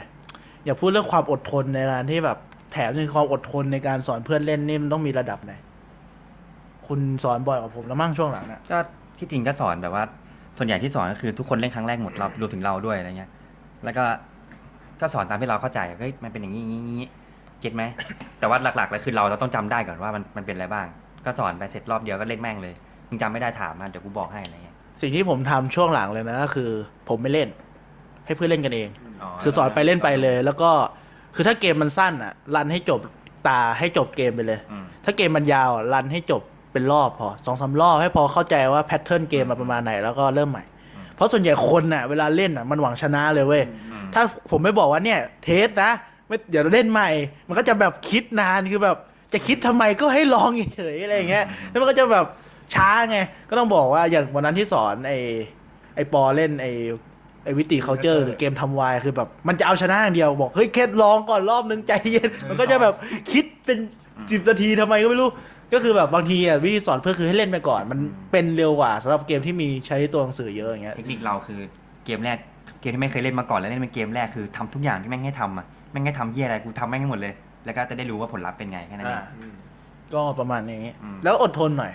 บางคนคนไม่ชอบก็ไม่ต้องบังคับให้เขาชอบก็ได้อืมเพราะว่าก็นั่นแหละก็ที่เขาบอกไม่ชอบก็กูก็ไม่ชวนแล้วไงคราวหลังก็แค่นั้นแหเนี่ละยเกมกูก็มีแค่เนี้ยมึงมามึงก็ไม่ชอบอยู่ดีกูก็ไม่ชวนไง เออแต่ว่าเวลาสอนนะถ้าคุณจะทำเทคนิคผมคือลองก่อนคุณบอกเลยนะเกมแรกเนี่ยเล่นไม่จบนะ ไม่มีอะไร ไม่ต้องไม่ต้องหวังเอาชนะ เอาเข้าใจก่อนเออเพราะเพราะว่าผมเด็กๆผมก็เป็นแบบจะเอาชนะตั้งแต่เกมแรกเลยอะไรอย่างเงี้ย แต่ว่าบอกไปเลยว่าเกมแรกเล่นไม่จบอืมเขาจะแบบโอเค อะไรอย่างงี้นั่นก็จะผ่อนไป ต่อไปปีเตอร์เขียนสิ่งที่เราควรจะพูดว่าแนวเกมที่เราชอบมากที่สุดแล้วระบุชื่อเกมด้วยถ้าเป็นไปได้ เอาใครก่อนใครก่อน เอาปีเตอร์ก่อนแล้วเพราะปีเตอร์เล่นน้อยสุดกำลังนึกก่อนปีเตอร์จดมาด้วยไงแล้วให้คนอื่นนึกไปก่อนก็เอาจริงๆชอบเกมที่ชอบที่สุด นี่คือ Betrayal of the House on the Hill ไม่รู้ไม่รู้ชื่อถูกป่ะนะ ก็เขาเรียกกันในภาษาว่าเกมบีเทยอลออะไรยู่ในเออเน็ตฟิกอะ นั่น on the hill house อ๋อฮอนเต็ดด้วยเอาคอนเทนต์ด้วย เออจริงส่วนตัวชอบเกมแนวโลเ y หนักๆแบบ จริงๆ ชอบบรรยากาศตอนก็อช่ธิวงบายก่อนดิมันเป็นเกมยังไง ไม่เดี๋ยวก็ค่อยๆพูดไปแต่จริงๆชอบบรรยากาศอะไรแบบนั้นมากกว่าอะไรเงี้ยแล้วคือเกมนี้คือเป็นเกมที่ได้ฟิลนั้นด้วยคือโลเ y แบบคือเราจะเข้าไปในบ้าน เข้าไปบ้านหลังหนึ่งเพื่อสำรวจเหมือนกันแต่แบบ ก็ก็จะตอนแรกยังไม่รู้อะไรสำรวจไปก่อน แล้วก็จะเจอนู่นเจอนี่ จะเจอแบบลางร้ายอะไรอย่างนี้ แล้วพอเจอเจอแบบเขาเรียกว่าโอเมนเรียกว่าจะแปลก็ว่าลางร้ายแหละจะลางร้ายลางร้ายครบปุ๊บลางร้ายครบจำนวนปุ๊บจะเกิดอะไรขึ้น ก็ก็คืที่ชอบที่ชอบเกมนี้เพราะมันจะสุ่มตามที่แบบอ่า ตามของที่คนคนนั้นมีอะไรเงี้ยแบบสมมติว่าเจอแหวนวงหนึ่งหรือว่าเจอหมวกเหล็กเจออะไรอย่างนี้ ก็จะเกิดอีเวนท์ที่แบบไม่เหมือนกันแล้ว ก็สุ่มว่าจะมีใครคนหนึ่งเป็นคนร้ายขึ้นมาอืมก็จะมีความเป็นไปได้ที่เยอะมาก อันนี้คือจุดที่ชอบ มีเนื้อเรื่องให้เลือกแบบมีเนื้อเรื่องที่มันจะสุ่มมาให้เราโดนเป็นหนึ่งในห้าสิบอืมมันคือเหมือนมันประมาณห้าสิบความเจ๋งของมันคือ สุดท้ายมันไม่แล้วผลซ้ำผลลัพธ์ของเกมอะมันอยู่ที่ว่า เราไปมันเจออะไรมันมากเจอกว่าอะไรแล้วแล้วมันแล้วมันก็จะไม่เหมือนกันเลยสถานใช่การณ์แต่ว่าเกมเนี้ยภาษาอังกฤษต้องแข่งทุกคนใช่ใช่ซึ่งกลุ่มเราแข่งทุกคนไหมไม่ใช่ก็มาแค่ทีเดียว คือปัญไม่นะทีเดียวคือ อันนี้ปัญหาของกลุ่มผมคือคนมันมันไม่พออมเพราะฉะนั้นอะผมใช้เทคนิคในการไม่เล่นแล้วไปไกด์ไม่ได้ เพราะคนมันขาดก็เลยเกมนี้เลยเล่นได้ไม่กี่ครั้งอืมแต่ว่าเป็นเกมที่ดีไหมเกมที่ดีคือเป็นเทย่อจริงๆอะปีเตอร์อาจจะพูดแบบงงนิดนึงอืมตีมมันเป็นประมาณแบบเป็นคนกลุ่มหนึ่ง เอาง่ายๆคุณคิดสภาพเหมือนหนังเกรดบีอะที่แบบไม่รู้มันจะไปบ้านร้างทำเพื่ออะไรอะไรเงี้ยเหมือนหนัง Cabin in the Woods อะไรอย่างเงี้ยเหมือนเหรอ ก็ประมาณนั้นแหละแบบอืมไม่รู้ไปบ้านร้างทำไมไปพิสูจน์อืมอืมทำไมอะไรเงี้ยเออแบบจะไปพิสูจน์ทำไมไม่มีเหตุผลอะไรเข้าไปแล้วก็เจอแล้วแบบ รู้ตัวว่ามาเอ้าเฉยๆคนในกลุ่มเราเป็นฆาตกรหรือว่าเป็นแบบสั่งมาโดนหลอกออกพี่ป๋องสั่งมาแบบเหมือนเจ้าของของเราแบบมีคนในกลุ่มเราอ้าวแม่งเป็นเจ้าของบ้านเป็นริ้วล้อปีศาจอะไรเงี้ยแล้วแบบ อืมบาบาบาตามเนื้อเรื่องไปก็สนุกดีแล้วก็พอเนื้อเรื่องมันเปิดเผยว่าตัวร้ายคือใคร ตัวร้ายไม่จำเป็นต้องไปตัวร้ายมันจะเขียนว่ามีบทอาจจะเป็นแยกคนที่อายุน้อยที่สุดในกลุ่มอะไรเงี้ยมีบทคนที่อ้วนที่สุดในกลุ่ม คนที่ผอมที่สุดอะไรเงี้ยแล้วที่แต่เกิดเดือนนู้นนี่แล้วมันวิธีก็ชนะกับวิธีแพ้อันนี้ผมจำไม่ได้ก็ผมจำไม่ได้ว่ามันเป็นประมาณนี้ไหมแต่คือมันไม่ใช่คนที่ มันไม่ใช่ปัจจัยที่แบบคนไปเจอคนสุดท้ายแล้วจะเป็นหรือปัจจัยว่าอะไรเงี้ยมันจะเป็นปัจจัยเช่นมันสุ่มใครอยู่ใกล้ห้องนี้มากที่สุด อะไรเงี้ยเป็นปัจจัยแบบสุ่หรือมคนๆที่ถืมั่อวอะไรๆ เออประมาณนั้นแหละ มันกระดวงอะไรก็ดวงก็สนุกดีสแล้นุวกดีสนุกดีแล้ววิธีชนะก็จะมีหนังสือแจกว่าอืมโอเค ฝั่งคนสองปฝั่กงติเลยอันนี้ฝั่งผีเอานี่ไปแต่เกมมันมีบั๊กเยอะไหมตอนเราเล่น เราน่าจะโง่มากกว่าเอาละแต่เราไม่ค่อยชอบ artwork มันเท่าไหร่เว้ยบางทีอืมไอ้พวกมันเก่าเอออืมเก่าด้วยโอเคก็ประมาณนั้นคือชอบก็คือปีเตอร์ชอบแนวอเ Ameritrash มากกว่าเออหรือว่าแนวเนื้อเรื่องอืม เล่นเกมแนวสไตล์อเมริกันมากกว่า European นี่คล้ายกัน เพราะว่าปีเตอร์ไม่ค่อยชนะเกมยูโรนี่คือนี่คล้ายกันคือ เกมชอบมากที่สุดคือต้องมีธีมก่อนรู้สึกอะว่าพอมีธีมเนี่ยมันแบบเราอินกับเนื้อเรื่องนะชอบดูหนังชอบอ่านการ์ตูนอะไรเงี้ยมันก็เลยแบบส่งผลมาด้วยว่าถ้ามีเนื้อเรื่องมาเราก็จะจะอินเป็นพิเศษ อืมแล้วก็ชอบที่สุดคงเป็น Mansions of Madnessโอ้ที่เราอวยแทบทั้งตอนเลยเอ้ยไอเคียชอบจริงโหแล้วตั้งแต่เล่นคืนนั้นนี่คือแบบเดี๋ยวเดี๋ยวเราเดี๋ยวเดี๋ยวมีแถมก็คือไม่ชอบมันเน่จะมีเวอร์ชั่นเป็นเกม เกมจริงๆ ไม่ใช่แอปเล่นกับบอร์ดเกม คือเกมจริงๆ ลง Steam นะครับ วันไหนไม่รู้ไปหาเอาเอง มีข่าวอยู่มีมีมีอ่าก็คือชอบชอบมากเพราะรู้สึกว่า มันเหมือนได้สืบคดีจริง ๆ ด้วย แบบได้นั่งคิดแต่เป็น map เดียวที่ได้สืบนะ เออเป็น map เดียวที่ได้สืบนะ แบบอื่นบู๊เลยต่อยเลย ก็ชอบหลาย ๆ อย่าง คือมันมันบิวบรรยากาศแล้วแบบดีอะ อืมแบบเพลงของแม่งก็ดีอะไรเงี้ย กราฟิกแม่งก็มันมีสวยเพลงน้อยไปหน่อยนะ artwork แม่งก็สวยอืมแล้วก็แบบมีหลายโหมดแล้วแต่ว่าจะบอกว่าไงดี รู้สึกว่าข้อเสียอย่างเดียวคือแม่งเนื้อเรื่องมันมีน้อยใช่ไหมแล้วมันก็จบแบบเดิมๆอะแต่เรารู้สึกว่าเกมมันน่าจะแบบ map เดียวนี่แหละ แต่มันแต่งเนื้อเรื่องได้อืมน่าจะได้เยอะกว่านี้ด้วยซ้ำนะถ้ามัน run มีด้วย route มากกว่านี้ทำด้วย AI อะเอออ๋อแบบว่ารันด้วยแบบ AI เลยเหรอะถ้า AI กับบอทมันอาจจะไม่เหมือนกันนะเป็นบอทก็ดีกว่าอาจจะเป็นบอทนั่นแหละอืมก็คือแบบแต่ว่าเนื้อเรื่องมันควรจะเยอะกว่านี้หรือเปล่า มันอืมรู้สึกว่าทีมก็น้อยไปหรือเปล่าวะอะไรมันต้องซื้อไง มันจะมีตัวเสริม ตอนที่เราเล่นมีอยู่สี่ถึงห้าตเนื้ออนเรื่ที่องเราเอเล่นงอะตอนที่เราเล่นยังไม่มีตัวเสริมใช่ปะล่ะแต่นั้นกูก็คิดในใจว่าความแต่งเนื้อเรื่องเพิ่มก็ได้เพนะราะว่าเนื้อเรื่องบางทีมันไปไม่สุดด้วยเออ มันเหมือนแบบ ให้มันไม่โหดมันโหดกว่านี้ได้ มันไม่โหดเออ หรือว่าแบบมันจะมีความแบบกักกักๆเรื่องแบบความแบบถึงพริกถึงขิงอะ มันไม่ค่อยแบบบางมันเรื่องมันจะแบบ เอ๊ะมันดูแบบไม่ไม่มันหลอนกว่านี้นะถ้ามันแบบใช่วิวกว่านี้ได้แล้วมันแบบไม่ครับบางตอนก็จะแบบผิดหวังเรื่องนี้นิดอ่าหน่อย อ่า แต่ว่าเล่นอีกทีก็ชอบแหละ ชอบอืมอันนี้กูแบบยืนบวกยืนบวกกับหัวหน้าใหญ่สุดตัวต่อตัวชนะไปแล้วนะเว้ยคือปืนแบบปุ้งเออโคตรโหดอะ ก็เขาเรียกยังไงอะ เกมเมื่อกี้มีคนในแชทคือเราทำเป็นสตรีมสดด้วยนะครับ ก็ก็คือเขาถามว่าถ้าเกมแนวอย่างเงี้ยภาษาอังกฤษในกลุ่มไม่เก่งเงี้ยทำไง ผมอะส่วนตัวผมอะผมเป็นคนที่มีความสุขถ้าเห็นคนอื่นเล่นเหมือนกันอืมคนอื่นอาจจะไม่เป็นไง ผมมายอมไม่เล่น เพื่อไกด์คนอื่นให้เล่นได้ ให้เขามีความสุขกับเกมเลยให้เขาเล่นรู้เรื่องอะเออผมบางทีผมไม่เล่นแล้ววันนี้เหนื่อยแล้วนั่งแปลอย่างเดียวดีกว่า คือผมผมเฉยๆอะผมไม่ได้แบบไม่ชอบผมว่ามันสนุกอะมันก็เป็นส่วนหนึ่งของเกมเหมือนกัน แต่ว่าเราอืมไม่ได้มี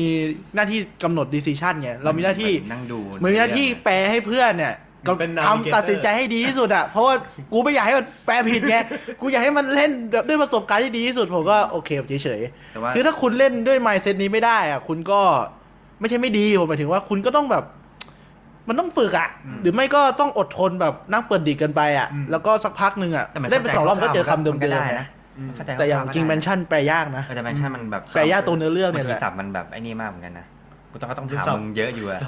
แบบแบบเป็นไงตูงอยู่อะคือถ้าแปลครบอะมันสนุกผมก็ยังแปลข้ามไปเลยสับแบบพวกสับนิยายอะสับอืแบบมอืมงงๆอะเพราะแล้มันวของมึงอะเพราะมันช่างมาจากไอ้นั่นใช่ไหมเลิฟคราฟใช่ของเลิฟครับอืมก็แบบมีคนถามว่าเป็นเหมือนแนวแนวโรเพด้วยคือต้องอินในบทบาทใช่ไหมเราก็จริงผมก็ไม่เชิงอินในบทบาทหรอก แต่เราก็ให้ความรู้สึกว่าเราต้องอยากชนะดูหหน่อน้ายที่ดีกว่าว่าได้ก็อย่างมีตอนนั้นมีเพื่อนบทบาทที่เล่นกับปออะก็มีเพื่อนชื่อเบนซ์ใช่ไหมอืมตอนแรกก็ไม่อิน หลังๆอินอยู่เออก็คือแบบ เออจริงๆมันก็อยู่ที่กลุ่มด้วยแหละ เล่นเกมอย่างเงี้ยถ้าอย่าไป act เยอะก็อืมเล่นสนุกสนุกเออก็ไม่มีใครกลุ่มเรามันไม่มีใครมันเป็นอย่างนี้ไงไม่ต้องอินหรอกมึงแค่แบบรู้หน้าที่ตัวเองไม่ต้องทำอะไร คืออย่างที่บอกอะเล่นบอร์ดเกมอะอย่ายอมแพ้อืมถ้าคุณอินไม่อินอะไม่เป็นไรเรื่องบทอะคุณอย่ายอมแพ้ ถ้าคุณถึงแม้จะเล่นสู้กับคนอื่น หรือเป็นพวกเดียวกันอะถ้ายอมแพ้เกมมันจะไม่สนุกอืมต้องเล่นให้ดีที่สุด คนอื่นก็จะไม่สนุกไปด้วย เอาง่ายๆก็คือถ้าสมมุติเกมแนวยูโรอย่างเงี้ย คุณเล่นอะ คุณอย่าไปตั้งใจแบบให้ใครชนะเป็นพิเศษอะอืมคุณจะแกล้งก็แกล้งให้ครบทุกคน เออมึงอาจจะแกล้งคนเดียวก็ได้แหละ แต่คุณแค่อย่าแบบไอ้เหี้ยไม่อยากเล่นแล้วก็แบบเล่นมือถือมั่วแล้วก็ลงมั่วๆไปเออเดี๋ยวเราพูดตอนหลังเนี่ยมารยาทในการเล่นแถมเพราะเราไม่ได้ใส่มา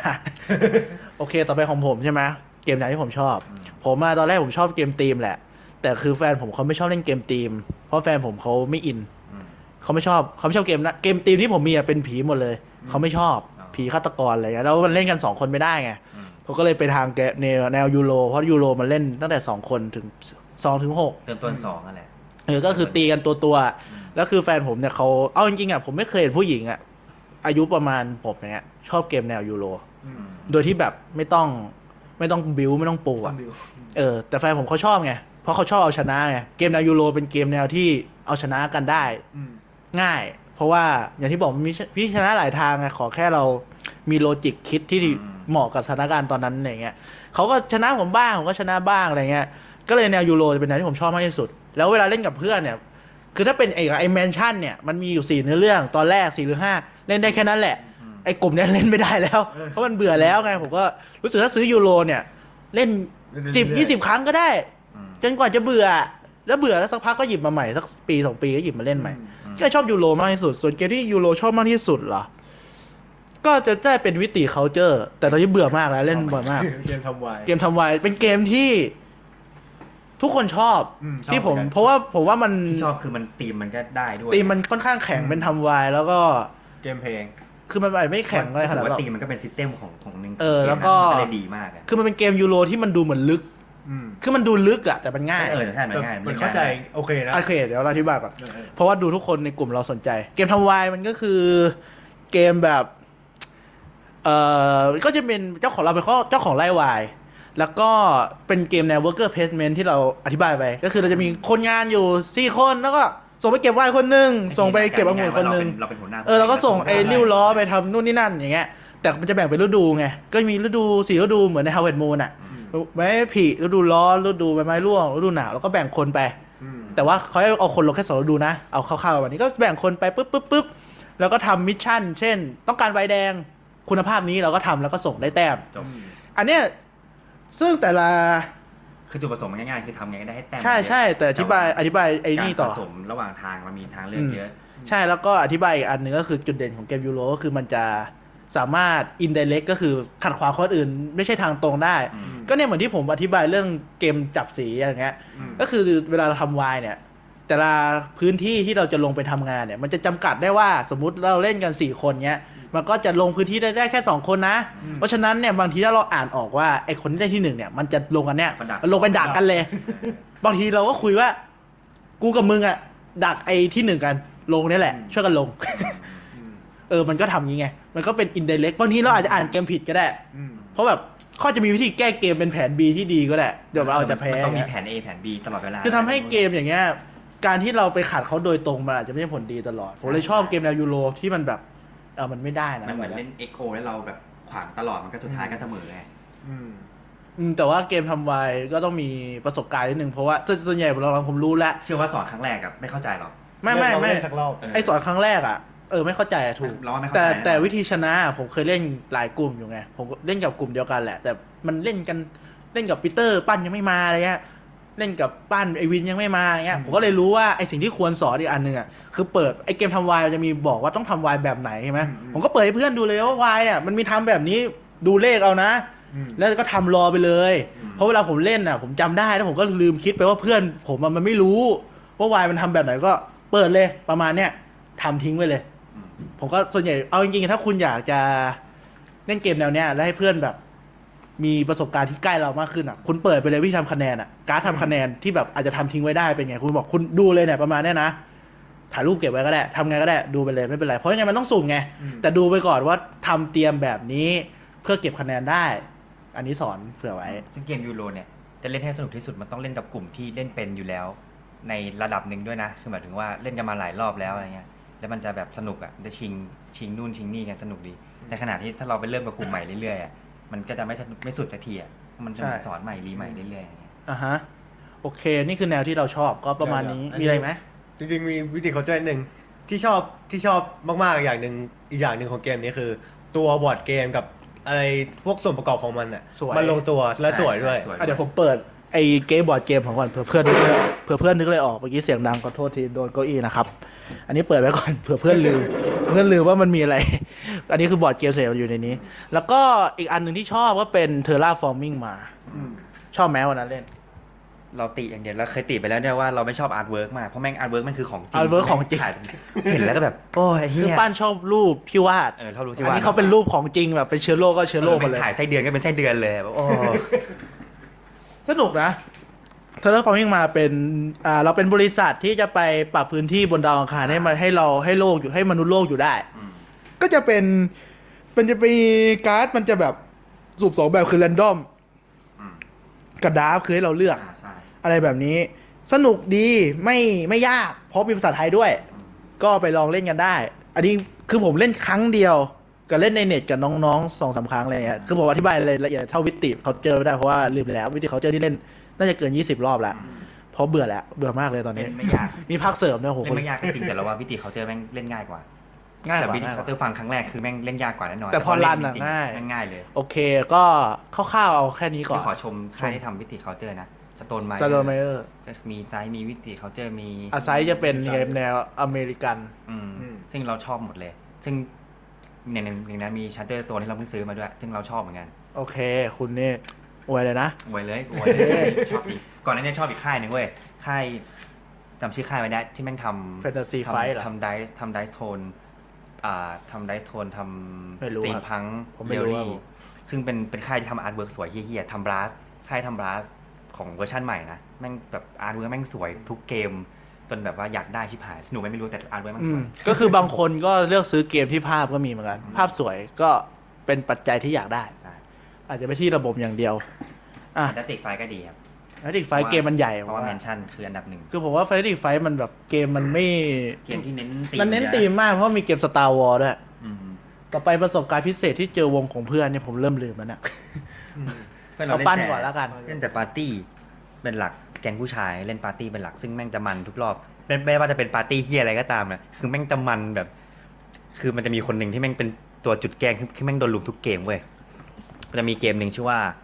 เอ่อ Dead or Alive มั้งคือเรา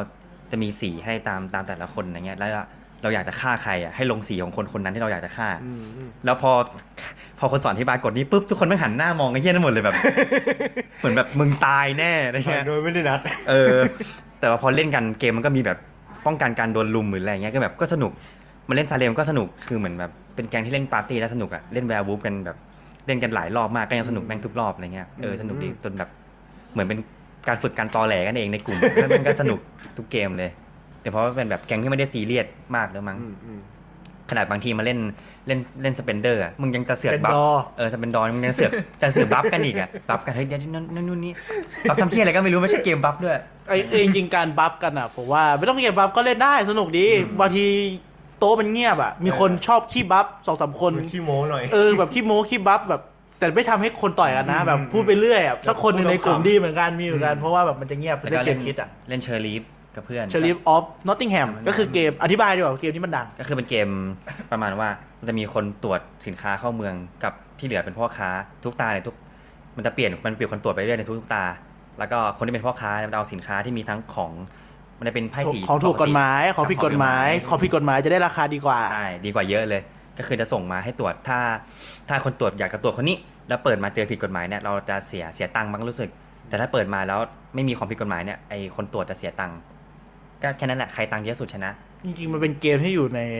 เนื้อเรื่องคืออยู่ในยุคโรบินฮูดเดี๋ยวาดูมันเป็นเชอริฟคนเดียวกับที่รวยแล้วโรบินฮูดไปปล้น ซึ่งมันแบบเกมที่นี่ไพ่แม่งเยอะมาก แต่ว่ามันเล่นได้แค่ 5 คนเยอะสุด ซึ่งเราว่าถ้าเอาตัวละครออกหมดเลยอะ แล้วแค่มีซองเพิ่มอะว่ามันเล่นได้เยอะกว่านั้น แบบอาจจะสิบคนได้เลยด้วย ขอแค่มีซองอย่างเดียวอะเออแต่ว่าข้อเสียจริงๆไม่ใช่ข้อเสียหรอก แต่หลังจากที่ลองเล่นประมาณสองสามรอบก็รู้ว่าเล่นแบบถูกกฎหมายอย่างเดียวอะมันชนะชนะทุกตาเลย ใครที่ไม่เล่นผิดกฎหมายแม่งมันแพ้หมดเลยเว้ยแล้วเป็นกลุ่มไงคือเพื่อนมีคนหนึ่งคือหน้ามันโจรสัตว์อะกูแบบมึงเนี่ยผิดกฎหมายแน่นอนดูที่หน้าดูที่หน้าเลยดูที่ใจอะแม่งแม่งเล่นแบบว่ามีแต่ของถูกกฎหมายตลอดเลย ไอ้ที่นี่ชนะชนะทุกตาเลย เขารู้ไงพวกคุณมองอย่างนี้ไงเนี่ยตลกดีก็สนุกดีเหมือนกัน ส่วนปีเตอร์ปีเตอร์เล่าแล้วกัน เพราะว่ากลุ่มเพื่อนปีเตอร์มันน่าจะกลุ่มที่โรงเรียน ก็จริงๆส่วนมาก จริงที่จำได้จริง ๆ ก็มีกลุ่มตอนที่โรงเรียนอยู่ก็มี เอาที่ติวใช่ไหมก็อยู่ที่ส่วนโรงมากเรียนเรา กลุ่มที่โรงเรียนแต่จริงๆมันก็น้อยพวกนั้นแต่จริงๆที่ชัดจริง ๆ ที่จำได้คือ ตอนไปเล่นที่ที่ติวตอนนั้นเขาแบบเป็นช่วงสอบเสร็จแล้ว สอบเข้าสอบเข้า อืม ก็แบบทีนี้ก็ไปเข้าค่ายเขา จริงๆก็ไม่เชิงเข้าค่าย ไปเที่ยวกัน อ่าพี่เขาจองบ้านพักไว้ให้ ก็ไปเที่ยวกัน ก็ตอนนั้นก็คือเอา Werewolf ไปด้วยไปเล่นกัน แล้วตอนนั้นคนไปกันคือเยอะมากๆ ก็ปแบระบมาณกี่คน สี่ล้านเกือบยี่สิบคนเนี่ย เอาซิยี่สิบหรือว่าเป็นล้านก็เยอะไป อยากเล่นหว่าอยากเล่น Werewolf แบบเยอะๆงั้นบ้างจริงๆอะเคยเล่น Werewolf เป็นยี่สิบคนตอนอแต่ยู่ไอ้โรงพวกเรียนที่ตายอะคนแรกๆไม่ไม่น่าเบื่อตายหาแล้วใช่ ก็นี่คือจุดอ่อนของเกมมัน เออก็ไปเกับยี่สิบคนคือ ก็จริงๆ คือตอนแรกอะสนุก แล้วก็ตอนนั้นตอนนั้นไปก็ไม่ได้เล่นไปเป็น GM กับพี่เปลี่ยน GM กับรุ่นพี่สงทีคนเอ็มคือมาดูคุมเกมอย่างเดียว เพราะว่าแวร์วูฟเนี่ยเราไม่ได้อธิบายตอนแรกคนคุมก็คือเป็นเกมที่มันจะมีข้ามวันก็คือทุกคนจะหลับอืมอืมตอนกลางคืนให้ทุกคนหลับตา แล้วก็คนที่มีตำแหน่งต่างๆ เช่นเอ่อเป็นหมอดูหมอดูว่าคนไหนเป็นหมาป่าก็จะตื่นมาชี้คนนี้เป็นหมาป่าไหมแล้วจะมีเจซึ่งมนบต้องกมีคนหนึ่งเป็นคนจด ใช่ข้มูลก็จะนี้บอกไว่าใช่ไม่ใช่ แล้วก็หมาป่าก็จะตื่นมาเรียกฆ่าคนก็ชี้มาแล้วก็ ตื่นมาปุ๊บเจมก็จะบอกคนไหนตายอะไรอย่างเงี้ยแล้วก็จะมาโหวตกันว่าเฮ้ยคนไหนหมาป่าโหวตปุ๊บก็คนนั้นตายแล้วก็ว่าไป ถ้าไม่ใช่หมาป่าก็บอกก็เปิดตำแหน่งอะว่าเป็นใครเลยก็ว่าไปอืมอืมก็นั่นแหละก็ได้เป็น GM แต่คือก็ทำให้ได้เห็นเหมือนกันว่า จริงคือสนุกนะ แต่จริงๆมันมันก็ลำบากด้วยแหละเพราะคนมันเยอะมาก แล้วมันทำคือแต่ละวันแต่ละเทิร์นมันนานมากๆรู้สึกว่าเกมหนึ่งน่าจะชั่วโมงครึ่งอะอืมแล้วบางเกมนี่ยาวกว่านั้นอีกเพราะว่าเขาคุยกันนานอืม ถึงถึงจะแบบมีจับเวลาไว้แล้วว่าให้คูณกันไม่เกินสิบนาทีอะไรอย่างนี้อืมแต่แบบบางทีมันนานมากๆแล้วบางบางทีมันไม่จบอะไรเงี้ยเขาเล่นกันซีเรียสขนาดนั้นเลยเหรอวะก็ก็สนุกสนุกแหละแต่แบบก็ประมาณมันเรื่อยไปว่าเรื่อยๆไปไอ้เช่นนู่นเป็นก็ประมาณประมาณเรียกว่าแสดงว่าเขาคนสนิทกันเล่นด้วยลก็อแบบจิกประมาณหนึงนะใช่ใช่ก็ก็คือสนุกแต่ใช้เวลานานแล้วที่ก็ที่เหมือนที่ปานพูดที่ที่เห็นว่าเป็นข้อเสียหลักคือ คนตายคนแรกนี่แบบเบื่อแทบจะไปเล่นโทรศัพท์ไปดูหนังได้เรื่องหนึงเลยมั้งอืมก็ประมาณนั้นแล้วก็ รู้สึกว่าถ้าแวร์บูฟถ้าแก้นิดนึงนะให้แบบว่ามันถึงทำวันไนท์ไงเออที่แบบอืมวันไหนตายพร้อมกันหรืออะไรเงี้ยแม่งก็จริงวันไหนเออแต่มันก็ทำวันไหนวันไหนแก้มาหรือแล้วว่าอวารอนมันก็เหมือนเป็นการแก้ปัญหาอย่างหนึ่งแก้ปัญนะหาอย่างหนึอะงใช่อใช่ธิบายต่อใหม่ก็คือ One Night Werewolf คือเหมือนเป็นเป็นเป็นแว werewolf ร์วูฟเหมือนคล้ายๆกันแหละได้แค่คืนเดียวแต่ว่าจะจบกันในรอบเดียวเลยว่าลืมตามตุ้มตามตุ้มตามแล้วก็โผล่เลยว่าใครชนะอะไรเงี้ยปุ้มเหมือนเป่ายิงถูกแบบปุ๊บแล้วก็รู้เลยใครชเราว่าแม่งสนุกก็สนุกส่วนใหญ่คนก็ชมเพราะว่าแบบไม่มี downtime ของคนที่ตายก่อนอะ เพราะอย่าง Werewolf ถ้าคนตายก่อนอะมันไม่มีอะไรทำก็นั่งดูไปใช่ซึ่งบางคนเนี่ยมันตายบ่อยไงตายคนแรกๆบ่อยมันก็ไม่มีอะไรทำแต่หลังๆมันจะมีธีมเพิ่มแบบเป็นแบบเป็นแอร์เป็นเอเลี่ยนเป็นแวมไพร์อะไรเงี้ย แต่แต่บางทีมันล้นๆหน่อยอะมันจะมีอืมประมาณว่าแบบให้แตะคนข้างๆสมมติว่าเอเลี่ยนเงี้ยมันจะมีบทบาทหนึ่งเป็นวัวมั้งให้ชูมือขึ้นมา แล้วให้คนข้างๆ ถ้าใครเป็นเอเลี่ยนที่นั่งข้างๆอยู่อะให้เอามือแตะอะไรเงี้ยเรารู้สึกว่าบางทีมันทีมันก็ล้นล้นล้นเหมือนกัน อะ ต่อไปก็คือ Avalon กับ Resistance เนี่ยจะเป็นเกมที่ไม่มีใครตายอืมจะไปมันจะทำเป็น mission ก็คือเราอยู่สองฝั่งฝั่งดีไม่ดีเอาง่ายๆก็คือ mission มันต้องทำให้เสร็จอืมเอาฝั่งดีทำ mission ให้เสร็จ ก็คือเลือกคนมาแล้วก็คนก็จะโหวตแบบเลือกมาสามคน ทั้งสามคนต้อง ก็ต้องยกมือ approve ก็ก็ส่งส่งไปว่าทำทำสำเร็จอะอืมคือแค่นั้นอะ คือสกอร์ไม่ยากไม่ยากก็คือ สามในสองนี่เกมมันไม่ยากก็คือเกมไม่เลือกยากเลยเลือกคนให้ถูกฝั่ง หาคนเดาว่าคนไหนอยู่ฝั่งเราก็เลือกไปทำภารกิจแค่นั้นเองตอนแรกจะเอาไปเล่นเล่นที่มอไว้ยกไปเล่นในห้องเรียนเลย แล้วก็สอนเพื่อนว่าเนี่ยไม่ได้งู้นงี้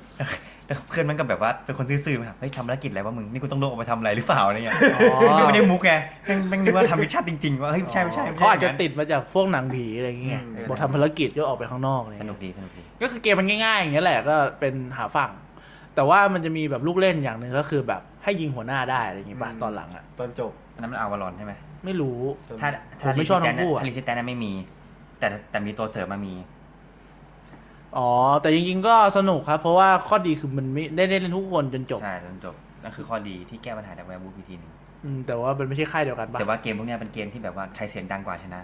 ใช่บางทีนะ บางทีนะ แบบว่าเสียงดังกว่าคือแบบตะโกนเอออะตะโกนเฮ้ยตะโกมึนงนู่นอะนู่นแล้วทุกคนก็แบบ เออว่ะ ไม่หรอก เพราะอย่างเงี้ยถึงไปชอบ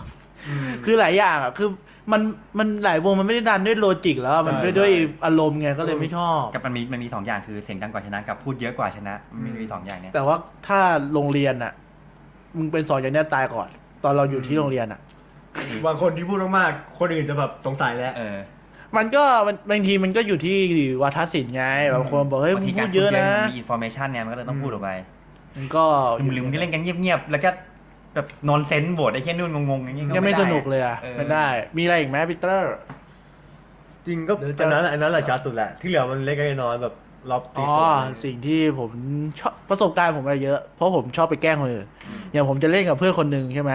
ตอนนั้นผมมาผมเป็นคนมาโรงเรียนเร็วเพราะฉะนั้นอะมันไม่มีอะไรทำผมก็เอาเกมไปเล่น ผมก็เล่นจนผมเบื่อแล้วอะมันมันไม่มีเกมอื่นไง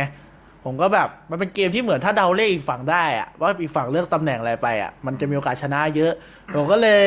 ไม่มีอะไรทำผมก็เลยไปจัดไพ่ให้มันเลือก ผมจัดทุกรอบเลย แล้วก็มีเล่นอยู่สองคนแหละไอ้เพื่อนอีกคนนึงอะหรือว่าไอ้คนที่ชื่อบิงที่เคยเล่าไปตอนดอทอะมันก็อยู่มันไม่ได้เล่นเล่นกับไอพีผมก็เกะผมก็คือผมไม่ได้คือผมเบื่อมากอะผมไม่อยากเล่นแล้วอะผมก็เลยแบบ แต่ไม่มีอะไรทำไงเพิ่งมาถึงเรียนหกโมงครึ่งอะก่อนเพื่อนคนอื่นจะมาก็เจ็ดโมงกว่าอะไรเงี้ยผมก็จัดไพ่ เรียงเลขเลยเรียงไปเรียงมาแหละแต่ผมท่องของผมไว้อะทำอย่างนี้ทุกครั้งแหละ สักสองอาทิตย์มั้งไอ้บิงก็นั่งขำแบบ คือผมบอกไอ้บิงดูนะ กูกูโกงมันนะ กูบอกเลย มึงดูนะ มันใช้เวลาสองอาทิตย์หรืออาทิตย์กว่าๆเนี่ยมันถึงรู้ว่ากูโกงมันอะก็แบบเอ้ยทำไมมึงเก่งจังวะคือเล่นวันละตาสองตาแหละ แต่คือผมก็ไม่ได้ตั้งใจเดาถูกทุกครั้งผมก็เดาถูกมั่ง ไอ้เดาเดาผิดมั่งแต่เดาถูกจังหวะที่ผมอยากจะผมอยากจะใช้แล้วอะเอฟเฟกต์อะไรเงี้ยก็เดาไป แล้วแม่งก็ถูกเว้ยแม่งก็กว่าจะไปจะรู้ตัวก็นานอะก็คือแบบ คือตัวจริงไม่ได้เป็นคนขี้โกงกันหรอกแต่มันเบื่อไงผมก็บอกมึงรอดูมันจะรู้ตอนไหนอะไรเงี้ยไปแนะนำอีกเกมหนึ่งชื่อว่า Flamme Flamme Rouge Flamme Rouge คือเป็นเกมปั่นจักรยานซึ่งมันเล่นง่ายมาก คือ แต่ละคนจะได้ deck ไปสองแบบคือ deck ที่เป็นเป็นอะไรเลยวะเป็น deck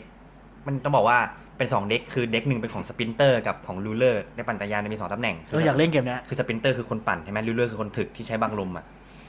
sprinter จริงๆอะก็คือคนที่ปั่นทางลาบอ่าแล้วก็ก็คือเล่นคือเล่นง่ายมากแค่ลงไพ่ไปเรื่อยๆอะไรเงี้ยอยากเล่นอะแล้วได้ปั่น แล้วตอนเล่นครั้งแรกกับเพื่อนน่ะเล่นกันตอนห้าทุ่มอะจบ ตีสามทั้งที่เกมแม่งไม่กี่มันนาทีเขียนว่ามันเขียนว่ากี่นาทีแป๊บเดียวครึ่งชั่วโมงก็จบแล้วแต่คือคุณเล่นไม่เป็นหรือว่าไงไม่ไม่เล่นเป็นเล่นเป็นแต่เล่นหลายรอบเล่นแบบนับคะแนนเลยตามกฎจริง 11 รอบ แล้วก็เปิด Tour de France เป็น background แล้วเล่นแบบซีเรียสชิบหายเลย สนุกดี แล้วมันมันจะมีแอปที่คำนวณคำนวณไอ้นี่ให้ว่าแบบเข้าที่ออกเข้าก่อนที่หลังอะไรเงี้ยอยากเล่นอะอยากเล่นมาหลังมาเด็ดสนุกดีถ้าถ้าว่างแล้วเอามาให้อืมกล่องมันใหญ่ไงมันขนมายากเขาก็ไม่เป็นไรเรื่องของคุณก็เอามาดิปอนมีอะไรเล่าต่อไหมมีอีกไหมเหรอ มีอะไรอีกอะก็ไอเรื่องของคุณพีพิกหมูก็ประมาณนั้นแหละ ก็เป็นเป็นคนที่โดนอ๋อเรื่องของเรื่องเรื่องของไอพีอีกเนี่ยแหละเป็นสิ่งที่ผมเกลียดเกมปาร์ตี้คืออมคือผมไม่รู้ทำไงแล้วอะผมก็พยายามบอกว่า มันจะเป็นเกมแนวอย่างเงี้ยสามก๊ก Bang Werewolf คือมันจะโดนฆ่าคนแรกอะ คือผมตอนแรกมันก็ตลกแหละหลังๆผมเริ่มเริ่มรำคาญแทนมันก็บอกว่ามึงจะไปแกล้งอะไรมันเยอะแยะอะไรอย่างเงี้ยมันก็ยังโดนไม่เลิกผมก็บอกงั้นมึงก็ไม่ต้องเล่นแล้วกัน คือแบบมันเป็นเรื่องน่าเบื่อคือคนมันเป็นความเป็นเด็กมสี่มสามอะไรเงี้ยอืมมันความหือหมอยชอบแกล้งคนอะไรเงี้ย คือมันก็คือมันก็ไม่ได้เป็นคนที่แบบมันโดนแกล้งบ่อยอะ เอาง่ายๆมันก็โดนแกล้งเยอะมันก็ไม่เล่นแค่นั้นนะง่ายจะบอกว่ามันกลายเป็นมีมไปตอนนั้นมันก็ได้ๆเออเหมือนเป็นมีมมันก็เบื่อๆคือผมว่ามันก็ตอนนั้นมันก็ตลกแหละไปสักพักมันไม่สนุกแล้วอะตอนไหนมันตอนไหนเกินไปม่โดนฆ่าอะก็แบบโดนสงสัยว่าเป็นคนร้ายแทน เออมันชอบมีคนแบบนี้อยู่โอเคในทุกๆเกมปาร์ตี้ สงสารนะโอเค เดี๋ยว ในหัวข้อต่อไปนะเดี๋ยวลองถามแฟนผมก่อน เพราะว่าเป็นมุมมองของผู้หญิงอะผมว่าแกเล่นบอร์ดเกมเพราะอะไรนะ ชื่ออะไรชื่ออะไร ทันทันไง อ๋อ แล้วเล่นบอร์ดเกมทำไมถึงชอบเล่นบอร์ดเกม เอาก็แกชวนเล่น แล้วแกอ้าวไม่แล้วปกติเวลาเคยรู้สึกผู้หญิงจะงงงๆกับบอร์ดเกมมากกว่าไง แกไม่งงเหรอ แกเล่นเกมแรกนี่เกมอะไร เกมแรก เอาเกมที่จำได้ Sushi Go ทำไมชอบ Sushi Go เป็นเกมแนวปาร์ตี้ไหม เกมอะไรนะ Sushi Go ปาร์ตี้กึ่งๆเออ เป็นของแนว family หรือเปล่าอ๋อ family เลยเหรออะก็คือแบบง่ายคือมันก็กึ่งกึ่งๆดูโรอืมว่าแต่ก็ไม่ชัวร์ๆ แล้วเวลาแกเล่นพวก Viticulture มันสนุกไหมสนุกทำไมอะเป็นเกมแนวคิดเลขใช่ไหมแล้วไงสนุกยังไง ไม่รู้ดิก็มันแบบคิดหาทางเอาชนะ อ๋อ คือมันก็เป็นจุดดีของยูโรไง เพราะมีหาวิธีชนะได้หลายแบบถูกไหมอืมก็ถูกจำชื่อเกมไม่ค่อยได้ อ๋อไม่เป็นไรเขาตั้งชื่อเกมใหม่ให้แกทุกอันเนี่ยเป็นภาษาไทยทุกอันเลยแกจำได้ใช่ปะล่ะแล้วก็ตอนนั้นแกเล่นเกมกับกลุ่มเพื่อนผู้หญิงอะ มันต่างไงกับเวลาเล่นกับกลุ่มเพื่อนเขาที่เป็นเด็กผู้ชายมั้งอืมจำอะไรได้ไหมรู้สึกยังไงไหมแบบมันแปลกๆไหมเล่นกับผู้หญิงอะเล่นกับกลุ่มที่มหาลัยไม่แปลกหรอ แกเห็นแบบว่าเหมือนแกบอกว่าเพื่อนเหมือนจะแบบพยายามสั่งเพื่อนอีกคนนึงให้ทำอย่างนี้อย่างนี้ไงอ๋อเออใช่ ก็แบบว่า เหมือนบอกเป็นในในๆอะ ว่าแบบให้ทำอย่างนี้แบบอย่างนี้ดิแล้วแบบเหมือนมันจะชนะอะไรอย่างงี้มั้ง ก็คือแบบว่าสั่งคนอื่นแล้วมันก็เพื่อให้ตัวเองชนะ เออ แล้วมันก็ไม่หนุกอ๋อแต่เล่นกับกลุ่มพวกเขามันมีอย่างนี้ไหมฮะไม่นะไม่เหรอมีแต่แบบกวนมากกว่า อ๋อ จะไม่ค่อยแบบอะไรแบบนี้ใช่ไหมก็กลุ่มเพื่อนผู้หญิงก็จะอีกแบบ แต่ว่าจริง ๆ แล้วกลุ่มเพื่อนแกก็สนใจบอร์ดเกมถูกปะอืม ก็สนุกดี แต่ว่าไม่มีเวลาไปเล่น อืม แต่ว่าถ้าเป็นเกมยากๆเงี้ยมันสอนนาน ก็เบื่อเพื่อนเบื่อ อืม แต่จริงเพื่อนก็อยู่ไกลด้วยแหละ อยู่ต่างจังหวัดหลายคนหมายถึงว่าเขาไปกลับต่างจังหวัดกันเลยก็เลย ไม่ค่อยมีเวลาสอนอะเนาะโอเค ขอบคุณครับ ก็ต่อไป อันนี้คือมุมมองผู้หญิงก็จริงผมถามแฟนไปแล้วแหละ ก็คือแบบ คือแฟนผมเขาชอบเล่นเกมยูโรมันแปลกไง เพราะการชวนผู้หญิงเล่นบอร์ดเกมคือ คือปาร์ตี้เท่านั้น ปาร์ตี้หรือว่าส่วนคือใหญ่ผมหมายถึงในวัยประมาณยี่สิบต้นๆนะหรือว่าเด็กๆหน่อยอะมเออ บอกไปแล้วว่าแกไม่ชอบเกมแนวแบบตีมอะไรเงี้ยอืมก็คือพออายุนะเอาพูดจริงๆพออายุเยอะกว่านี้เขาอาจจะชอบก็ได้ผมก็ไม่รู้เหมือนกันไงแต่ในวัยเราเขาไม่เล่นเขาเล่นแต่ปาร์ตี้เด็กๆผู้หญิงอะอืมเออ ก็ประมาณนี้อืมต่อไปประสบการณ์จริงมีอะไรอีกไหมมีคนอื่นคิดอะไรต่ออีกปะไม่มีแล้วไม่มี ไม่มีแล้ว อืมเดี๋ยวผมขอคิดแป๊บหนึ่งนะ คืออย่างตอนนั้นผมชวนเล่นอะไรบ้างนะ ก็มีแมนชั่นก็เล่าไปแล้วลงหนักๆไปให้เพื่อนลองสักทีไงมันก็เลยแบบ ยังไม่เห็นเรียกอ๋อมากกว่าผมจะเล่าไอ้นี่ เรื่องเกม Viticulture แหละความอินของเพื่อน คุณจำได้ใช่ไหมที่เรามาเล่นปีใหม่ตอนนั้นอะอืมก็คือจะมีเพื่อนกลุ่มหนึ่งของเพื่อนที่ชื่อปอเป็นกลุ่มเพื่อนของปอ ก็คือเพื่อนจริงก็กลุ่มเหมือนกันแหละ แต่ว่ามันบ้านอยู่ใกล้กันอ่เรียกว่าเป็นกลุ่มของเล่เรานหรือลากมาเล่น แล้วเพื่อนอีกคนหนึงชื่อก๊อฟ มันเล่นแล้วชอบมากชอบมากไปซื้อคือซื้อเกมแรกคือเกมเนี้ยปกติคนเขาจะไม่ซื้อเกมแรกเป็นเกมยูโรกันมันจะคือเกม gateway เออผมจะซื้อเกม gateway ที่เราแนะนำไปไอ้เกมเนี้ยเขาไม่ซื้อกัน แต่เขาซื้อเลยอืมเพราะเขาชอบมากประทับใจประทับใจมากก็คือแบบเออก็ดีแหละผมก็ดีใจนะที่แบบเพื่อนเล่นเกมบอร์ดเกมอันแรกๆเป็นเกมยูโรแบบอืมมันไม่หนักหรอกชอบแต่มันก็แบบอืม medium medium แล้วเขาชอบเลยแล้วก็แบบอืมค่อนข้างจะภูมิใจในตัวเองเหมือนกันที่สอนแล้วมันชอบ ขอแนะนำเกมหน่อยได้ไหมไหนๆก็ถึงแนะนำแล้วได้ตอนท้ายแล้วก็ Shutter Stone ที่เพิ่งซื้อซื้อมาก็คือ คือเกมมันอะมันบอกว่าตัวเองมันเป็น legacy ก็คือเป็นเกมที่เล่นได้แค่ครั้งเดียวมีสติกเกอร์ต้องต้องลอกต้องเอาฉีกง่ายๆคือไพ่มันจะเป็นทิ้งไพ่ทิ้ง สติกเกอร์แปะทับ สติกเกอร์ลอกออกต้องก็เป็นรอขูดอะไรอย่างเงี้ย อืม ก็คือมันเป็นแคมเปญเหมือนเกมคอมเลยเล่นได้ 12 ครั้ง 12 เกม พอ 12 เกมปุ๊บมันจะครบเนื้อเรื่องทั้งหมด แล้วก็หลังจากนั้นครั้งที่ 13เป็นต้นไปมันจะเป็นเกมยูโรปกติเป็น worker placement อืมอืมซึ่งตอนนี้เราเล่นไม่จบเราเล่นไปแค่ประมันแบบเจ็ดเกมเกมที่ 8 เองมั้ง ก็ก็ค่อนข้างจะสนุกนะ คือเริ่มแรกมาเนี่ยไม่ต้องทุกคนไม่ต้องอ่านกฎเลยเว้ยคือมึงกางกล่องมาแล้วมึงกางบอร์ดแล้วมึงเล่นเลย เพราะว่ากฎไม่มีเฮียเลยกฎมันจะเป็นช่องๆนะแล้วมันจะเว้นหมดเลยเราเป็นมันเป็นสติกเกอร์ต้องมาแปะทีหลังอ๋อซึ่งมันจะมีแบบเล่นแบบเกมแรกๆจะเป็นดูตัวเรียนแบบมีนู่นมีนี่ลองแกะอันนี้มาไปหน้าไปไพ่ใบนี้นะไพ่พี่เบอร์นี้เบอร์ที่300อ่านเสร็จปุ๊บลอกแปะแปะอืม rulebook แล้ว rulebook จะค่อยๆเต็มเรื่อยๆเรื่อยๆอะไรเงี้ยอืมซึ่งแบบหลังจากหลังจากเกมที่13เป็นต้นไปอะ จะเป็นเกม Euro worker placement ที่แบบค่อนข้างหนักประมาณนึงเพราะว่าอืมบนบน map map หนึ่งเนี่ยมันจะมีเขาเรียกว่าอะไรมี building อะประมาณ 36 แบบ ซึ่งแม่งมีอะไรให้ทำเยอะชิบหายเยอะมากจนแบบเกมหนึ่งแม่งทำไม่หมดอะแต่ว่าข้อเสียของมันคือรู้สึกว่าคะแนนมันเฟ้ออะมันคะแนนมันได้ง่ายมาก เล่นแค่ประมาณแบบสองสาม turn เนี้ยคะแนนแม่งล่อไป 40 แล้วอะแต่จริงๆ แล้วคนปกติได้คะแนนเท่าไหร่ตอนจบเกม จบเกมเหรอะอืมเป็นร้อยเป็นพันใช่ไหม เฉลี่ยแล้วนะ คือแม่งเกิน 50 ทุกเกมของกูนะ เกิน 50 ทุกเกมเลยอ๋อ ผมจำได้ว่าเวลาไปคุยกับเพื่อนที่เป็น GM หรือว่าแบบเวลาไปร้านเกมเวลาเล่นเกมอะไรที่เก็บคะแนนเขาชอบขิงโชว์ว่าโอ้ปกติได้เท่านี้นะ คือเราเล่นไม่ถึงไงเราเล่นครั้งแรกเขาจะไม่ไม่โอ้ปกติเล่นกันต้องเกินร้อยอ่าผมเล่นได้ 80 กันเลยแล้วเขาจะแบบมาขิงโชว์ในร้านเนี่ยอืมเออแบบก็ไม่ค่อยได้เล่นไงคะแนนมันค่อนข้างเฟ้อนะคิดว่าหลังจากนั้นน่าจะแบบเกินร้อยกันง่ายๆอะหรือเปล่าไม่รู้นะยังเพราะยังเล่นไม่จบไงเรา เอาอีกเอาอีกเรื่องแล้วกันไหมแนะนำเรื่องแบบประสบการณ์ว่าเราสมมติเราตั้งกลุ่มบอร์ดเกมเนี่ยในเราต้องมีอะไรมั้งมีแต่ก่อนตังค์มีบอร์ดเกมก่อนก็คือต้องมีตังค์อย่างน้อยมีอะไรมีบอร์ดเกมติดสักหนึ่งสักหนึ่งกล่องอืมอืมอ่า แล้วก็สักหนึ่งล่องมีเพื่อนมีเพื่อน อันนี้ยากสุดเลย ต้องมีเพื่อนที่เขาเขาเรียกว่าอะไรนิสัยคล้ายๆใกล้ๆเคียงกันด้วย มีเพื่อนที่โอเคทัศนคติผมว่าใกล้จๆกันริงๆผมว่าทัศนคติยังไงไม่รู้แหละ แต่อย่าเป็นคนขี้แพ้พอสำหรับผมอะคือมันทำให้บรรยากาศเสียมากเลยอืมเวลาเจอแบบเนี้ยแบบ แพ้เป็นคนขี้แพ้ที่นิสัยเราไม่ดีติดอะไรที่เงี้ยว่าแบบเป็นคนขี้แพ้หรือไม่ขี้แพ้เราติดที่ว่าแบบมารยาทในการเล่นมันคือมึงเออเดี๋ยวนี่ดีกว่าเราอืมพูดเรื่องมารยาทเออที่จะพูดจริงๆก็คือมารยาทเมื่อกี้นึกไม่ออกก็เลยแต่งเรื่องมั่วหัวข้อมั่วไปก่อนเพราะว่าเพราะว่าบทมารยาทในการเล่นบทเกมมันไม่ใช่เกมที่เล่นแล้วปุ๊บแค่เบื่อเลิกปิดเกมไม่ได้ไงคือมันต้องเล่นให้จบ เพราะว่ามันไม่ได้เล่นแค่คนเดียวมันมีคนอื่นเล่นด้วย ทีเนี้ยคือไม่ได้สนว่าคุณจะแบบจะขี้แพ้หรือไม่ขี้แพ้ แต่คือมึงเล่นอยู่อะมึงก็ไม่ควรเลิก หรือโยนเกมทิ้งอะไรเงี้ยคือมึงควรจะเล่นให้จบอะ ก็นั่นแหละผมว่าผมผมก็เขาว่าขี้แพ้หมายถึงว่าชอบยอมแพ้ข้างคันอะไรเงี้ยก็คือมันมันต้องให้เกียรติคนอื่นไงอืมอย่างเช่นแบบ สิ่งที่ผมไม่ชอบคือเล่นโทรศัพท์ไปอะเล่นไป เพราะว่ามันคือมันจะชอบถามว่ามันเกิดอะไรขึ้นเลยอะอืมเออถ้ามันมีสุกเฉินอะเข้าใจไม่ใช่นั่งเล่นแบบดู YouTube ไปเล่นไปอะบางคนมันติดนิสัยเหมือนเล่นเกมคอมด้วยมั้งแบบอืมตัวอย่างอื่นไปใช่ทำอะไรไปเลยซึ่งอะมันไม่ไม่เหมือนกันเลยนะมันดูเรียกว่ามันเหมือนตัดขาดไงไม่รู้ทั้งที่เราอยู่ข้างหน้าด้วยกันอะไรเงี้ยเออโอ้โหพีเตอร์มันคมว่ะเตือนแม่ง ได้ว่ะจังหวะได้รู้สึกทันดีว่ะก็ขั้นแรกคือตั้งใจเล่น ตั้งใจเล่น แล้วก็ไม่ต้องตั้งใจชนะก็ได้ ขอแค่มึงตั้งใจเล่นน่ะมึงมึงอยู่กับอืมเกมอะเอ้ยทำอะไรทำอะไรอะไรเงี้ยถามมาถามไปเถอะไม่เป็นไรหรอกถามได้ไม่เป็นไรหรอกไม่ค่อยรำคาญคนถามนะอืมอืมอืมอืมก็มีอะไรอีกอะ ตั้งใจเล่นมีอะไรก็ถาม แล้วก็ไม่โกง ไม่โกงไม่โกง มีคนโกงด้วยเหรอก็ ก็คงมีแหละคนที่มันพยายามแต่โกงแบบไม่รู้ตัวเอป่ะออาจจะโกงแบบไม่รู้ตัวลืมลืมก็ก็ไม่ถามไงจำขนาดนี้ก็ไม่เป็นไรก็ถือบอกว่าถามบางทีบางทีเราก็ลืมไงอืมใช่เพราะกฎมันก็มันต้องเล่นบ่อยๆถึงจะแม่นอืมอืมอืมก็คร่าวๆประมาณนี้ไหมแต่ก็จริงเรื่องๆอะถ้าเกมยูโรอะไม่ต้องหาเพื่อนเยอะอืมอย่าเกินหกคนไม่งั้นเล่นไม่ได้ส่วนมากมันจะสามถึงหกคน เออแต่แต่ก็ประมาณแต่ถ้าสี่คนแต่ถ้ากันเป็นเลยนี่เกมทีมอะก็จะต้องเป็นเพื่อนที่อินที่อ่านอ่านออกอืมแล้วต้องอินเออด้วยอ่านไม่ออกไม่เป็นไรขออินไว้ก่อนอินไว้ก่อน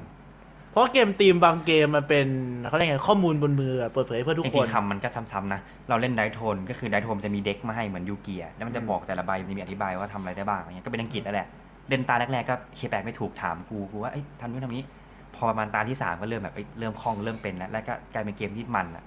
คือเกมมันดีไซน์มาดีมาก คือแค่เปิดกล่องมาใช่ไหมแล้วมันจะมี shelf ของแต่ละตัวละครให้มีหกตัว ก็มีหก shelf แล้วก็ดึงดึงๆมาเล่นได้เลย ดึงมาดีจังมีมีลูกเต๋าบนเซต มีไพ่ให้ มี character ให้อะไรเงี้ย แล้วก็เล่นกันได้เลยเหมือน Yu-Gi เซตเลือดอ๋อเซตเลือดเซต เซตเหมือนเซต mana เซตเลือดเซต mana แล้วก็อืมสาดกันได้เลยทอยเต่าอืมอืมเป็นไพ่คือเป็นเกมที่ดีมากเกมหนึ่งอ๋อชอบแล้วคุณชอบไปเล่นเกมที่ร้านไหมปีเตอร์ชอบไหมก็จริงๆไม่เคยชอบทำไมอะเล่นบอร์ดเกมที่ร้านไม่ชอบได้ไงอะจริงๆเมื่อก่อนคิดว่าโอเค แต่หลังๆรู้สึกว่ามันไม่อิ่มเท่าเล่นที่บ้านหรือว่าจริงๆมันทำอะไรแล้วรู้สึกว่ามันมีข้อจำกัดเยอะมันสบายเอออยู่บ้านเพื่อนอะไรอย่างงี้มันสบายใจกว่า แล้วมันดูแบบ มันไม่มีข้อจำกัดเรื่องเวลามากเท่าที่ร้านด้วย อะแล้วคุณอะหลังๆก็ หลังๆนี่ก็ไปไปบ่อยขึ้นนะ เพราะว่าเราเอาบอร์ดเกมจากจากหอที่อยู่เนี่ยกลับไปอยู่ที่บ้านแล้ว เพราะว่าจะเรียนจบแล้วไงอืม ก็เลยกลายว่า ถ้าไปเล่นร้านก็ที่ดีมันก็ได้นะเพราะเพื่อนทุกคนที่ไปเล่นก็ เราเล่นกันมาด้วยกันหมดแล้วไงอืมไปเล่นก็ก็เล่นกันเป็นอะหมายถึงว่ารู้ว่าต้องทำไงเวลาเล่นอะไรเงี้ย อ๋อ ก็เลยไม่ได้ไม่ติดอะไรมากก็เล่นได้ ผมหนวกหูครับเลยไม่ไป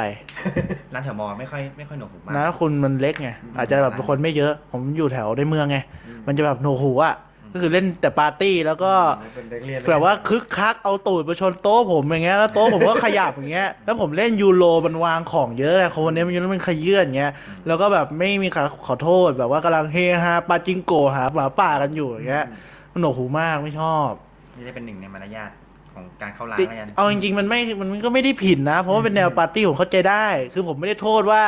เขาเสียงดังอะ แล้วมันผิด แต่ผมแค่ไม่ชอบว่าชนโต๊ะแล้วไม่ขอโทษ แต่เขาอาจจะไม่รู้ตัวแต่ไม่ได้โมโหขนาดนั้นเออเข้าใจว่าเป็นอารมณ์ผมก็เลยบอกผมไม่อยากไป เพราะว่าบอร์ดเกมอะร้านบอร์ดเกมอะมันเป็นคนเล่นปาร์ตี้เยอะบางร้านอะ ก็เลยไม่ชอบไม่เป็นส่วนหนึ่งที่ซื้อกลับเล่นที่บ้านแต่ถ้าสมมติร้านบอร์ดเกมมันเงียบอะผมก็คงไม่ซื้อมาเล่นที่บ้านก็เล่นที่ร้านก็ได้ก็ได้คือแค่นั้นเอง ก็คือถ้าใครชอบเล่นปาร์ตี้อะก็จริงซื้อมาเล่นอาจจะถูกกว่านะถ้าไหนปาร์ตี้ซื้อมาเล่นเองน่าจะถูกกว่า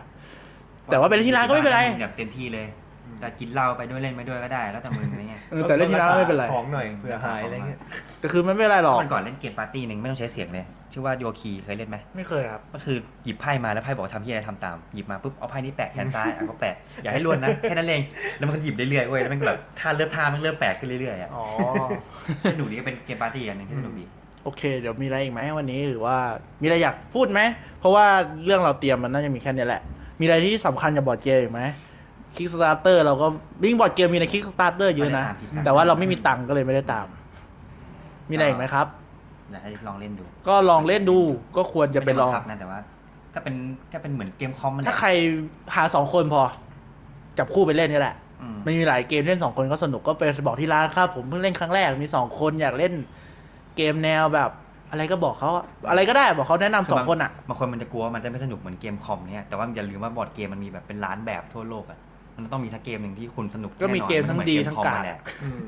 อืมแต่เกมกากๆคนจะสนุกก็ได้นะใช่ แต่ผมก็ไม่รู้เกมไหนกากผมซื้อแต่เกมไปที่คะแนนเยอะก็สนุกดีหลังๆมาก็เครือญาติเราก็เริ่มเล่นบ้างแล้วพี่ชายยกไปเล่นกับญาติบ้างอะไรเงี้ยก็ก็เริ่มเล่นกันเรื่อยผมเล่นกับเพื่อนเนี่ยครับไม่เล่นกับญาติๆก็สนุกดี ก็เดี๋ยวเดี๋ยวยกยก Charterstone กลับไปเล่นกับพี่ต่ออ๋อปีเตอร์มีเจ้าของสักเกมนึงไหมอ๋อปีเตอร์มีนี่ไงเกมไทยตำนานไม่มี Dixitอ๋อต้องมีบัตเทิลบีทมันจะมียังอยู่ยังอยู่อ๋อ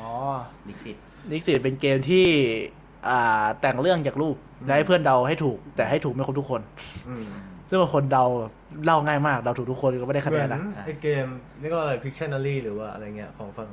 อ๋อที่มันแบบไม่เหมือนสิ ไม่เหมือนขนาดนั้นพิชชันนารีมันเป็นแบบได้คำมาแล้ววาดรูปให้ทุกคนเดาให้ถูก อืมก็เออ แต่ว่าไอ้ดิกอิดเดาไม่ต้องถูกทุกคน มมีอะไรอีกไหมก็ผมคือเรา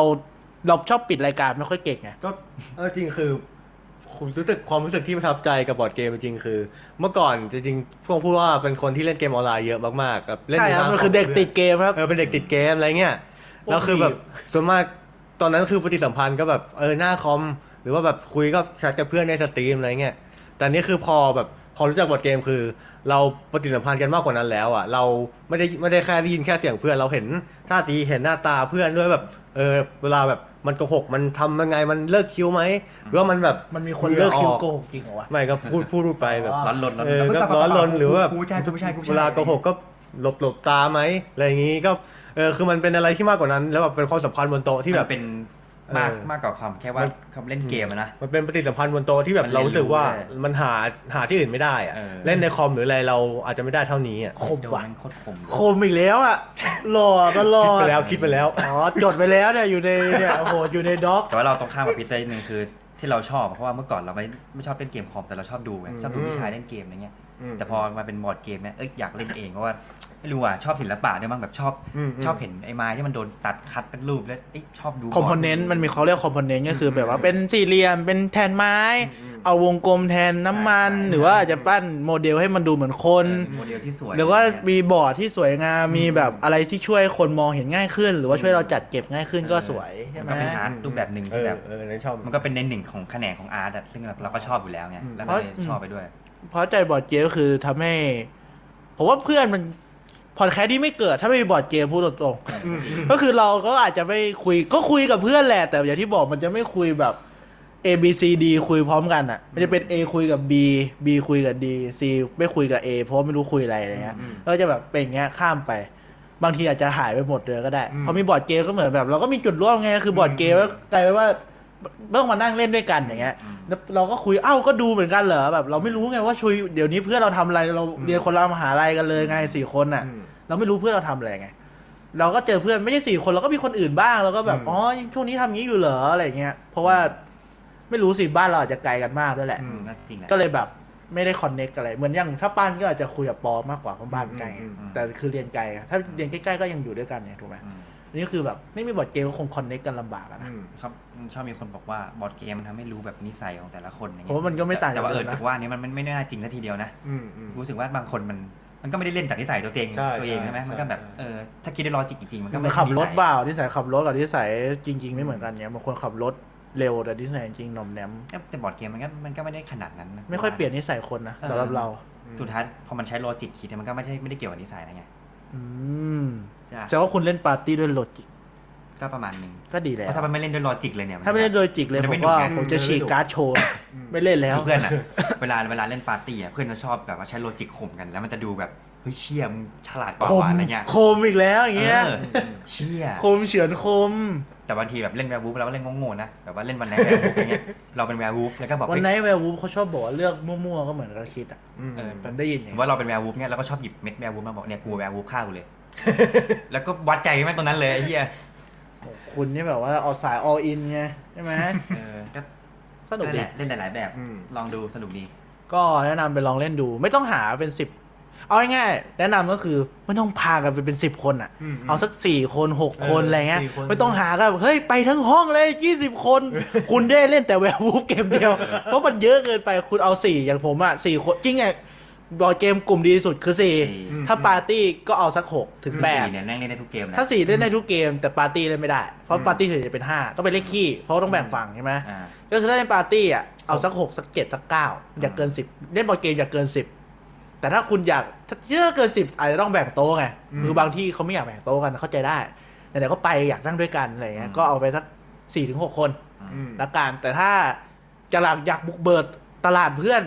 จับคู่ก่อนอืมไปคู่หนึ่งก่อน แล้วมันจะบุกเบิกง่ายกับกลุ่มอืมที่เหลือในกลุ่มของเราอืมโอเค ก็ประมาณนี้ประมาณบอร์ดเกมก็หาซื้อง่าย เดี๋ยวนี้ตามหาซื้อง่าย อินเทอร์เน็ต แล้วก็ร้านที่เล่นอะราคาแพง เออร้านที่เล่นก็อยู่แทบทุกมหาลัยกับทุกโรงเรียนอืมอืม อยู่มาคุณอยู่ใกล้มหาลัยไหนอะลอง search ดู อืม น่าจะมีทุกมหาลัยเดาเอานะ ในกรุงเทพอะมีหมดอืม ต่างจังหวัดไม่ชัวร์ หาซื้อดู คือบางเกม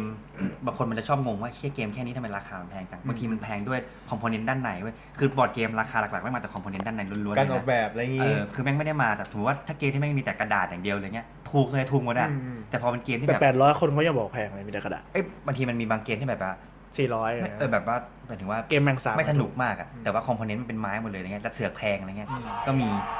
จะมันเป็นต้นทุนเออเป็นต้นทุนอืมใช่ ราคามันขึ้นอยู่กับพวกนั้นนั่นแหละ ซึ่งเราได้ Charterstone มาแค่พันเจ็ดจากราคาเย่เต็มแม่งสามพันดีมากเลยอะเออขายต่อกูพันเหรียญแปดแม่งเหรียญเหล็กเลยด้วยขายต่อพันแปดป่ะอุ๊ยไม่เอาเล่นให้จบก่อนก็วันนี้แล้วกันเนาะมีอะไรจะเสริมอีกไหมครับหมดแล้วแนะนำเกมเหรอก็แนะนำไปแล้วอะแนะนำไปแล้วเกมก็แนะนำเกมก็คือเกมที่เราชอบอืมกับเกมเกตเวก็ประมาณนี้ เพราะเราเล่นเราไม่เล่นไม่ได้เยอะมากไม่ได้เยอะขนาดนั้นเอาไอ้กลุ่มบอร์ดเกมในไทยอะ มันจะแบ่งแบบคนเล่น เพิ่งหัดเล่นอืมและข้ามไปแบบ expert เลย expert คือเขาจะไม่เล่นเกมแบบที่เราเล่นแล้วเขาจะมีเกมของเขาเหมือนกันอืมที่แบบเมืองไทยอาจจะไม่ค่อยมีขายต้องสั่งจาก eBay อะไรมาอย่างเงี้ยแล้วก็ Kickstarter ของเราอาจจะอยู่กลางๆระหว่างนั้นแหละอืมเพราะเรายังไม่มีงบถึงกับเวลาถึงไปเล่นเอ็กเปิดถ้าถ้าจะเราอยู่แบบถ้าจะเป็นถ้าจะให้ดีนะเหมือนเวลเต็มสิบเราอยู่เวลห้าอืมกับเจ็ดอะไรกลางเออถ้าจะให้ดีคนเล่นบอร์ดเกมมันต้องแบบเปิดใจอืม กับทุกเกมด้วยนะ ไม่ใช่แค่แบบว่า คุณด่าผมไงว่าผมไปเล่นปาร์ตี้แต่อย่างน้อยมึงก็เคยเล่นปะล่ะโอเคโอเคมึงก็เคยเล่นไงไม่ใช่แบบว่ามึงเล่นแต่ปาร์ตี้แบบไอ้เชี่ยไม่เอาเกมอื่นไม่เอาไม่เอาไม่เอาเนี่ยเหยียดอะไม่ได้ มันมีความสนุกที่ต่างกันเหมือนหนังเหยียดคนละคนเล่นแต่ช่องปาร์ตี้ไม่ได้กันเหยียดอธิบายให้ฟังเฉยๆว่ามันเหมือนหนังคนละช่องคุณเหมือนบอกเล่นแต่ปาร์ตี้ไม่ได้นะ โลกนี้อะไรอย่างเงี้ยก็ทดลองดูไงโอเคเรื่องบอร์ดเกมเดี๋ยวถ้า อันนี้คือเหมือนเราเปิดจักรวาลเบื้องต้น เดี๋ยวถ้ามีโอกาสหน้าเราจะให้เพื่อนที่เป็น GM มา พูดมุมมองว่าไปสอนคนเล่นช่วยเป็นยังไงบ้างอะไรเงี้ยก็เพื่อความสนุกมีเพื่อนอีกคนที่บ้าการมากๆแต่ค่อยว่าบ้ากามยังบ้ากามไม่ใช่บ้าการ์ดบ้าการ์ดคือการ์ดเราไม่ได้เน้นเล่นการ์ดเกมขนาดนั้นไงอืมเพราะว่าเราไม่ได้แล้วก็เล่นการ์ดเกมนะเอามางอๆแล้วก็ตบตบตบให้แม่งเข้านั่นแหละผมก็เล่นเด็กๆก็เล่นแค่นั้นแหละ มันก็ได้แค่เนี้ยชีวิตบล็อกเด้งผมเล่นบ่อยอ๋อโอเคโอเคสลับสลับก็ประมาณนี้แล้วกันเพราะว่ามันจะสองชั่วโมงแล้วรายการเราโอเคครับไปครับชั่วโมงครึ่งสวัสดีครับแล้ว เอารีบจังเลย อย่ารีรีบบรีรีบบรถเมย์หมดครับ โอเค ก็เดี๋ยวเจอกันใหม่ตอนหน้านะครับ อืม ก็น่าจะเป็นตอนเอ็นเกมเพราะว่าเราอยากให้คนครบไงอืมไม่ต้องมีปีเตอร์ได้เพราะปีเตอร์ไม่ได้ดูอืมแต่มาก็ดีนะ มามานั่งโง่ๆงจะได้งมานั่งดูว่ามันสิบเต็มสิบหรือสามพันเต็มสิบจริงไหมอย่างที่เขาพูดกันๆเอาอีกแล้ว ไม่รู้อะโอเค ก็งั้นแค่นี้แหละประมาณนี้ก็ขอบคุณที่มาชมครับ ติดตามได้ตอนนี้ คุณดูได้ทุกช่องทางเลยเออไม่ว่าจะเป็นลงพอดบีนซาวคาวApple Spotify เดี๋ยวลง Google Podcast ด้วยลงหมดอะ เพราะว่าเสียตังค์ไปแล้ว ต้องลงทุกอันเท่าที่มันลงได้อะเดี๋ยวผมแปะลงในเพจ เราจะมีเพจแล้วนะครับอืมชื่อปิดบ้านคุยก็จะเป็นโลโก้เป็นอะเป็นประตูบ้านแล้วก็มีคนโผล่หัวออกมาอืมตอนนี้ไลค์ยังไม่เยอะก็น่าจะเจอแหละอืมในทวิตเตอร์ก็มีแต่ไม่รู้ใช้ไง เพราะปกติไม่ค่อยได้เล่น ไม่เล่นเหมือนกันไม่เป็นไรเดี๋ยวมีคนทำมีคนดูแลก็นั่นแหละ ไปไลน์ได้นะครับ ส่งข้อความก็ใช้แฮชแท็กปิดบ้านคุยก็ได้ในทวิตเตอร์แล้วก็ภษหรือว่าในภาษาอังกฤษไม่ต้องหรอกภาษาไทยนี่ตั้งใจภาษาไทยจะได้พิมพ์ง่ายๆนี่ไงอืมไม่ทุกก็เผื่อภาษาอังกฤษเขาอยากได้ ไม่ไม่อยากทำภาษาอังกฤษอยากได้แหละมันเขียนลิงก์ไม่เหมือนกันเว้ยบางอันมันใส่ไม่ได้อ๋อเออบางอันมันพิมพ์แบบชัดหรือ how up อย่างเงี้ยภาษาอังกฤษบางทีต้องใส่คับเพิ่มเออเห็นบางทีใส่คับไม่ได้ เพราะว่ามันเต็มก็ต้องมีตัดคับออกเพราะแบบเว็บมันเต็มอะไรอย่างเงี้ยอืมก็ได้ประมาณนั้นแหละ ก็ เออเดี๋ยวมีอีกเรื่องหนึ่งคือมีคนถามว่าบอร์ดเกมเล่นคนเดียวได้ไหมได้นะได้ มีบางเกมที่เป็นเกมโซโล่โดยเฉพาะด้วยอืมอ่าใช่แต่เอาจริงๆผมว่าเล่นเกมคอมเหอะเออ เออจะไม่ต้องเก็บเออคือเกมโซโล่บางทีมันก็แบบขี้ผมผมบางทีมันก็เหงาไป ส่วนตัวผมมันไม่เหงา แต่ผมขี้เกียจเก็บ ผมเออ ผมไปเล่นเกมคอมดีกว่าจะไม่ต้องเก็บของเหมือนเด็กๆอะ ก็ก็จริง เออแค่นั้นแหละแต่เกมโซโล่มี มี แต่บางเกมคือเล่นกับคนอื่น แต่มีโหมดโซโล่มีมีมี ไม่ได้เป็นโซโล่เฉพาะ แบบมีแผนที่พลิกพลิกกำลังไว้เล่นคนเดียวเลย เออหรือว่าเล่นกับบอทอะไรเงี้ยไว้เล่นตัวอืม ตัวตัวกับบอทได้อืมก็ประมาณนี้แล้วกันก็ขอบคุณที่มาชมพอดแคสต์เราอืมครับนะครับส่วนผมมีพอดแคสต์แถมเป็นอืม พอดแคสต์แบบฟุตบอลอยู่ในอืมอยู่ในช่องเดียวกันแหละ อืมเป็นทัดดาว21 ก็อืม ไปฟังได้ อืม ถ้ายิงคนในกลุ่มเราทำพอดแคสต์อะไรก็ทำเพิ่มได้นะ ไม่เป็นไร เพราะว่าจ่ายตังค์ไปแล้วมันอัพเท่าไหร่ก็ได้เดี๋ยวไม่คุ้ม โอเคก็ขอบคุณที่มาชมครับ เดี๋ยวเจอกันใหม่ตอนหน้าพยายามก็จะน่าจะเป็นเอ็นจะพยายามจะปล่อยทุกวันอาทิตย์ตอนนี้เรามีตารางแล้วคือ อัดอัดวันไหนไม่รู้แหละ แต่ปล่อยวันอาทิตย์ อืมก็เดี๋ยวเจอกันครับ ครับขอบคุณครับผมขอบคุณที่มาชมครับ สวัสดีครับ สวัสดีครับ